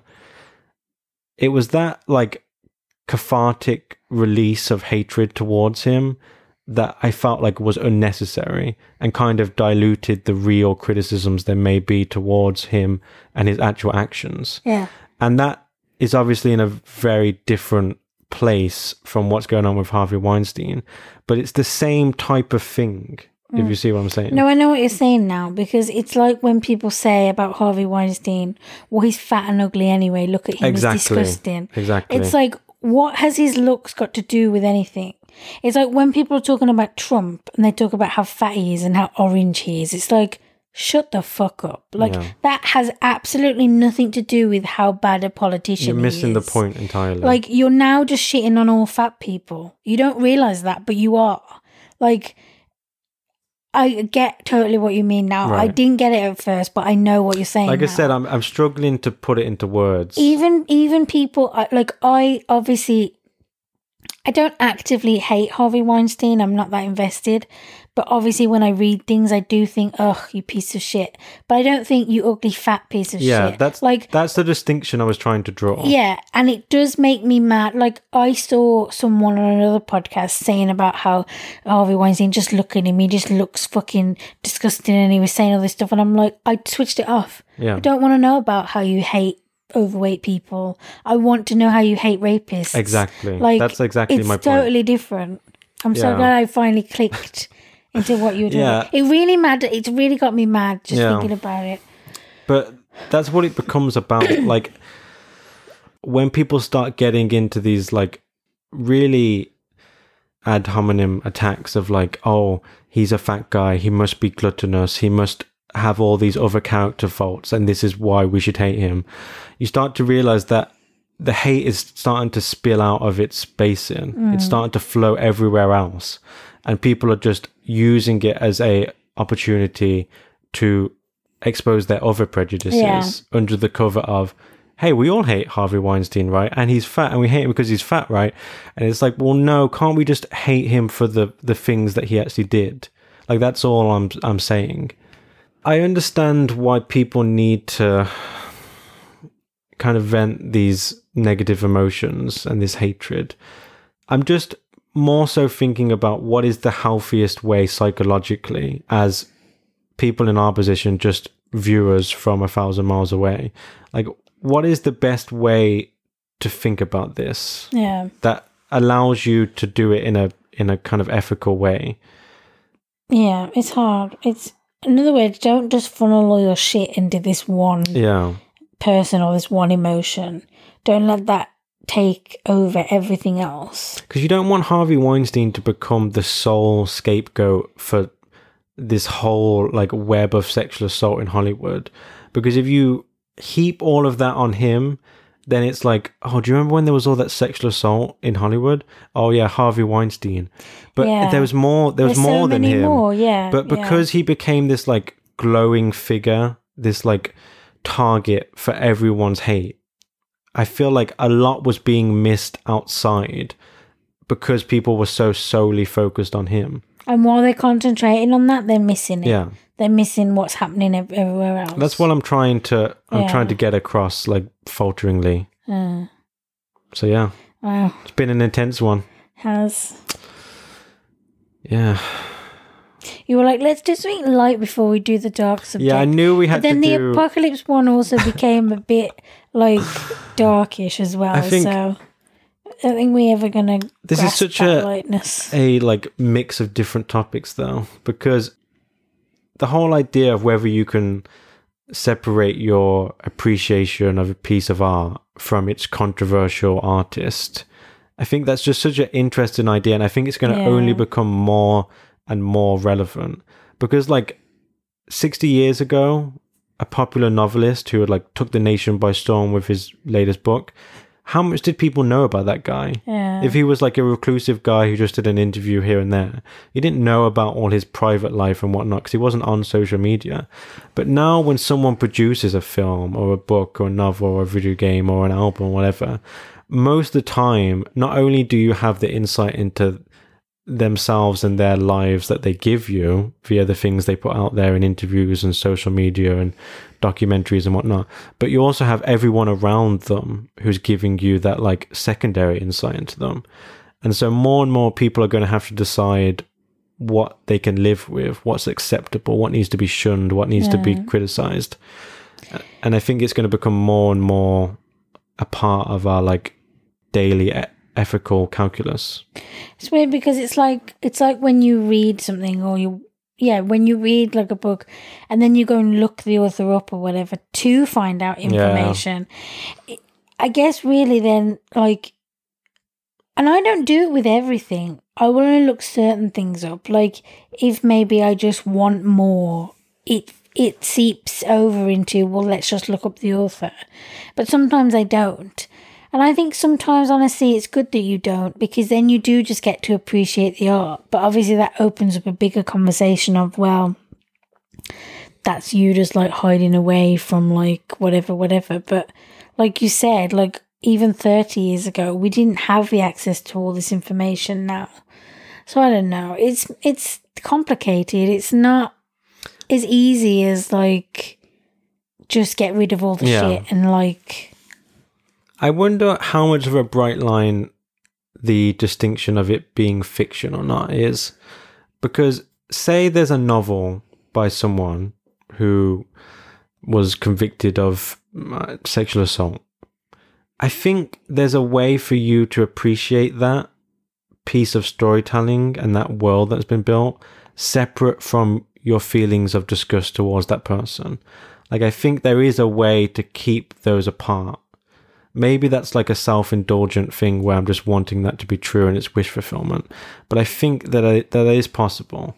But then if they have a memoir and they Yeah. write about their lives and they try and defend the sexual assault that they did, and you come out and you say, "I really love that memoir," that in a sense is kind of like saying. You, you're kind of giving it validation. You're kind of giving Yeah. it acceptance. Whereas you can appreciate a piece of art and not say that its message was good. Like you could read a book about racist characters yeah. and say, I love that novel. It doesn't mean you're signing off on what the racist characters in it it said. good piece of art. Yeah. yeah. But if it was a racist memoir or a, ra- a racist book of essays where it's non-fiction and it's this person saying their actual views about the world, I don't know if you can appreciate it and enjoy it and praise it without, in a sense, kind of mm. attaching yourself to it and signaling some kind of agreement or consensus or something like that. I'm very gropingly trying to get towards how I feel about this. I really don't know, honestly. I think I fall more on the side of not being able to separate it because I get into a place where I can't stop thinking about it. Like I said, when I was trying to watch the, the Pirates of the Caribbean, every time Johnny Depp came on screen, I was like thinking about what he was like in real life and how all that happened and has he done it to other people and why don't more people believe it? And like you see the picture in your mind of her with the bruises and it's like i thought about that repeatedly throughout the movie. Essentially then not really being able to enjoy his performance so that for me that's cut off any future you know but i also think it's case by case in terms of like if you're already a fan of someone it's hard like if you be real with yourself, it's difficult. Like if something came out, I've said how many times I like Kristen Stewart. Something came out about her that was like horrific. I like to think I could just be like, well, she's a piece of shit, but I don't know that because that specifically hasn't happened to someone I'm a huge fan of. Yeah. So I don't know. I can't give that opinion right now. I also think to a certain extent there's a question of is it kind of self aggrandizing or otherwise kind of self indulgent to be like, I've got to decide this. This person might have been raped by that person, but I've got to decide how I feel about it. It's really important that I decide Yeah. what way of thinking about that event in a different country, in a different time. Like, I've got to figure out morally how I want to look at that in order to keep my hands clean. I think there is an open question about whether that is to try and make it about yourself too much. I don't no, know. No, because I think the reason why you're saying you have to decide is because you're deciding whether to take in art by them. Like, I'm deciding whether I want to watch the Justice League movie because I'm deciding whether I think he's a piece of shit or not and I want to support that. Like, it's like, yeah, I, for me, I would like to think it's not about making it about yourself, but I don't know. Yeah. Like, maybe it is a bit like, Yeah. I guess, I guess we haven't come to a, a, yeah. a conclusion. It's ongoing. It is, yeah. I'm sure we'll talk about this again at some point in some way. But I think the one, although we did disagree about certain things, to bring it all the way back to the beginning, I think we are in agreement that we we both think that this guy on Twitter did the right thing, and that more people should come out and try and create some transparency about how these things do get covered up by everyone involved at every remove, because the more that we understand about how these things stay hidden for so long and how they get perpetrated under the cover of no one's ever going to catch this guy, the more we can start to dismantle that. I agree. So yeah, I don't think we necessarily disagreed on things. I think it was more just like this is what my brain kind of automatically does, and this like you're Yeah. more of an a logical thinker, and I'm more of an emotional thinker, and and so I think that's just I think the way we talked about it and the points that we put in opposition to each other, you can have a civil, reasonable conversation about that and disagree at the end of it. Whereas on Twitter, it's like it's like no, Do you believe that Ben Affleck is a rapist? No. Then you're a rape apologist. You are helping rape be perpetuated across the world. Like it becomes these absolutely ridiculous hyperbolic statements of like you you don't have the exact same slice of perspective about this that I do. Well then you're part of rape culture and you're part of why this happens and you're disgusting and I disavow any connection mm. with you. not to say that Ben Affleck has been accused of rape, because as far as I know, he hasn't. Yeah, for Ben You were just using Affleck's that lawyers. name. Yeah, you were just using that name. You got to append allegedly to everything mm. to protect your ass in a legal sense. Protect your ass. Is that a song? I don't know. Can you make it a song? Give me 16 bars of protect your ass. What did that guy say? Protect your underwear. What a weird reference. Protect your underwears. Or something like that. People will steal them. Yeah. Isn't it weird No one knows how. what we're talking about, but it's fine. Yeah, that's very true. Isn't it weird how? Like, laundrettes in America, like, people just put their clothes in the washing machine and then, like, they'll go away for like three hours and come back. Hmm. People could so easily steal your clothes. Yeah. Like if you had I'm sure expensive designer clothes in there, that might be a good way to survive as a thief. Just go to like a laundrette, in like a wealthy area, scope out who's got like expensive, like, you know, designer clothes, and then just wait for them to leave and pilfer. But usually expensive designer clothes have to be dry cleaned. Yeah. So I doubt. Also, wealthy people aren't using laundrettes. They've got their own washing Yeah. machine. That's true. So, yeah, I kind of found it a bit weird when we lived in that one apartment in London. We didn't, you weren't allowed to have your own washing machine. So there was like washing machines in the building that everyone had to use.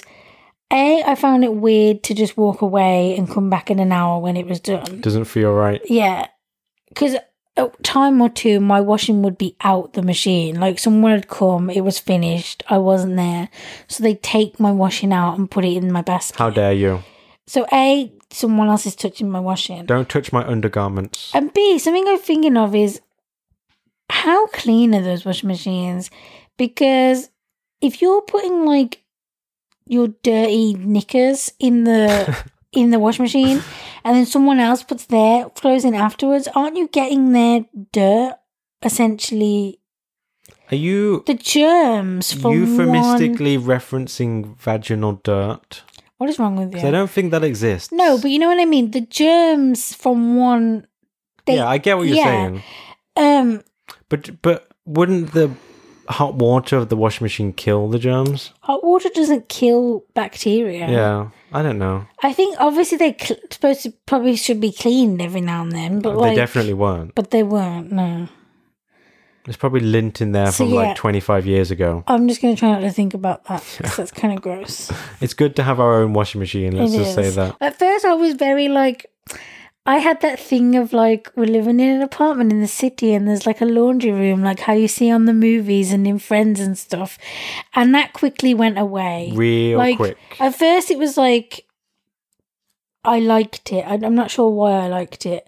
But after a couple of times, I was like, I'm so over this. Having to constantly go up and down the stairs. And also, it was creepy and like, just Yeah. didn't like it. And sometimes the machine didn't work, and then you had to like call the guy, and it was just hassle. In the And the end. guy never came quickly. He had to come in a couple of hours. I also realized as well that we did, weren't cash people.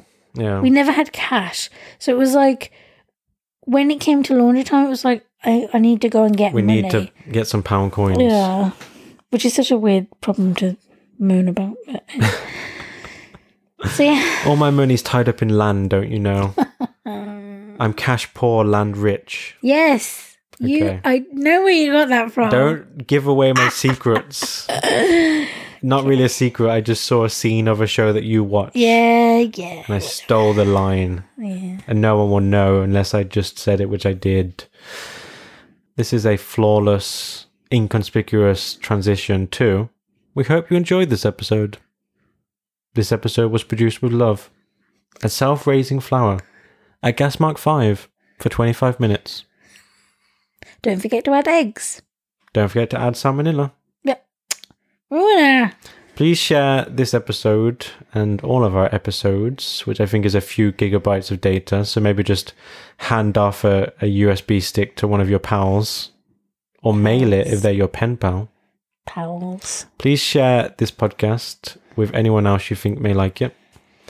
New episodes are released about three weeks after the last one. Like we said, this one was somewhat delayed because of our adventures with Rudikins Haha, Rudikin. and his phantom ailments.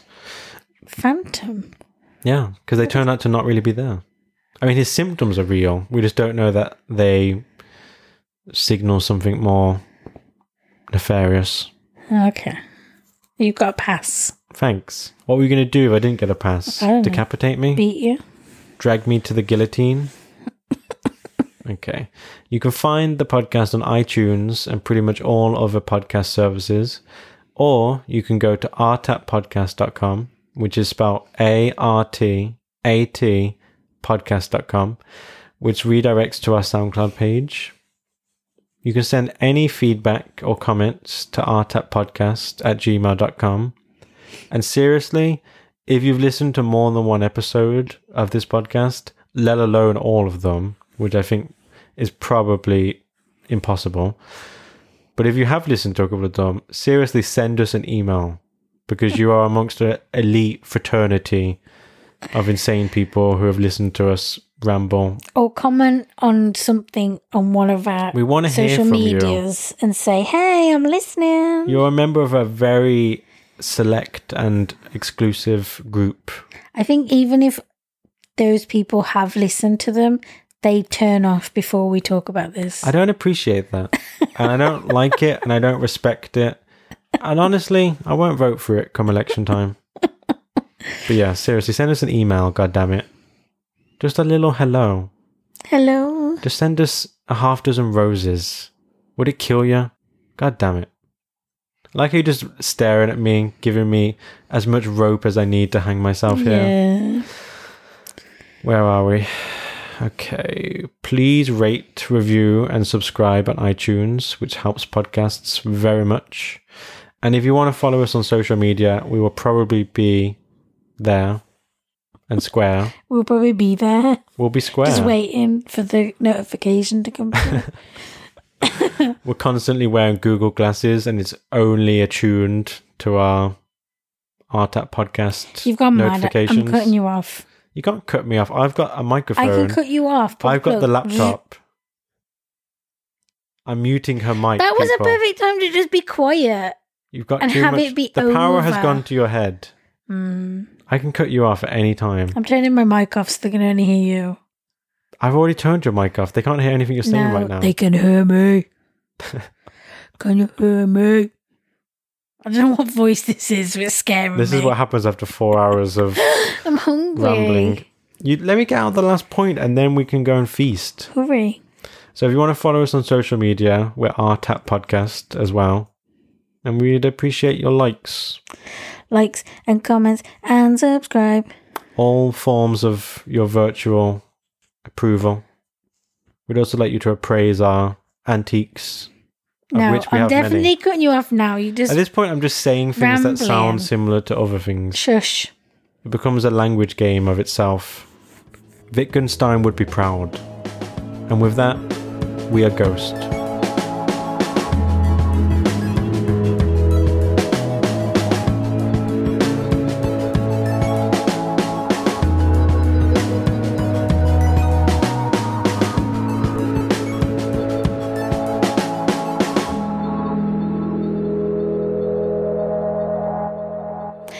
Thanks again for listening to the podcast. We hope you liked our new cold open intro.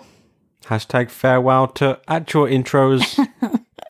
The music used during the intro and outro was kindly provided by Christopher from soundslikeanearful.com. And our podcast art was created by the talented Jake Kontou, whose work you can find at jake, K-O-N-T-O-U dot artstation dot com.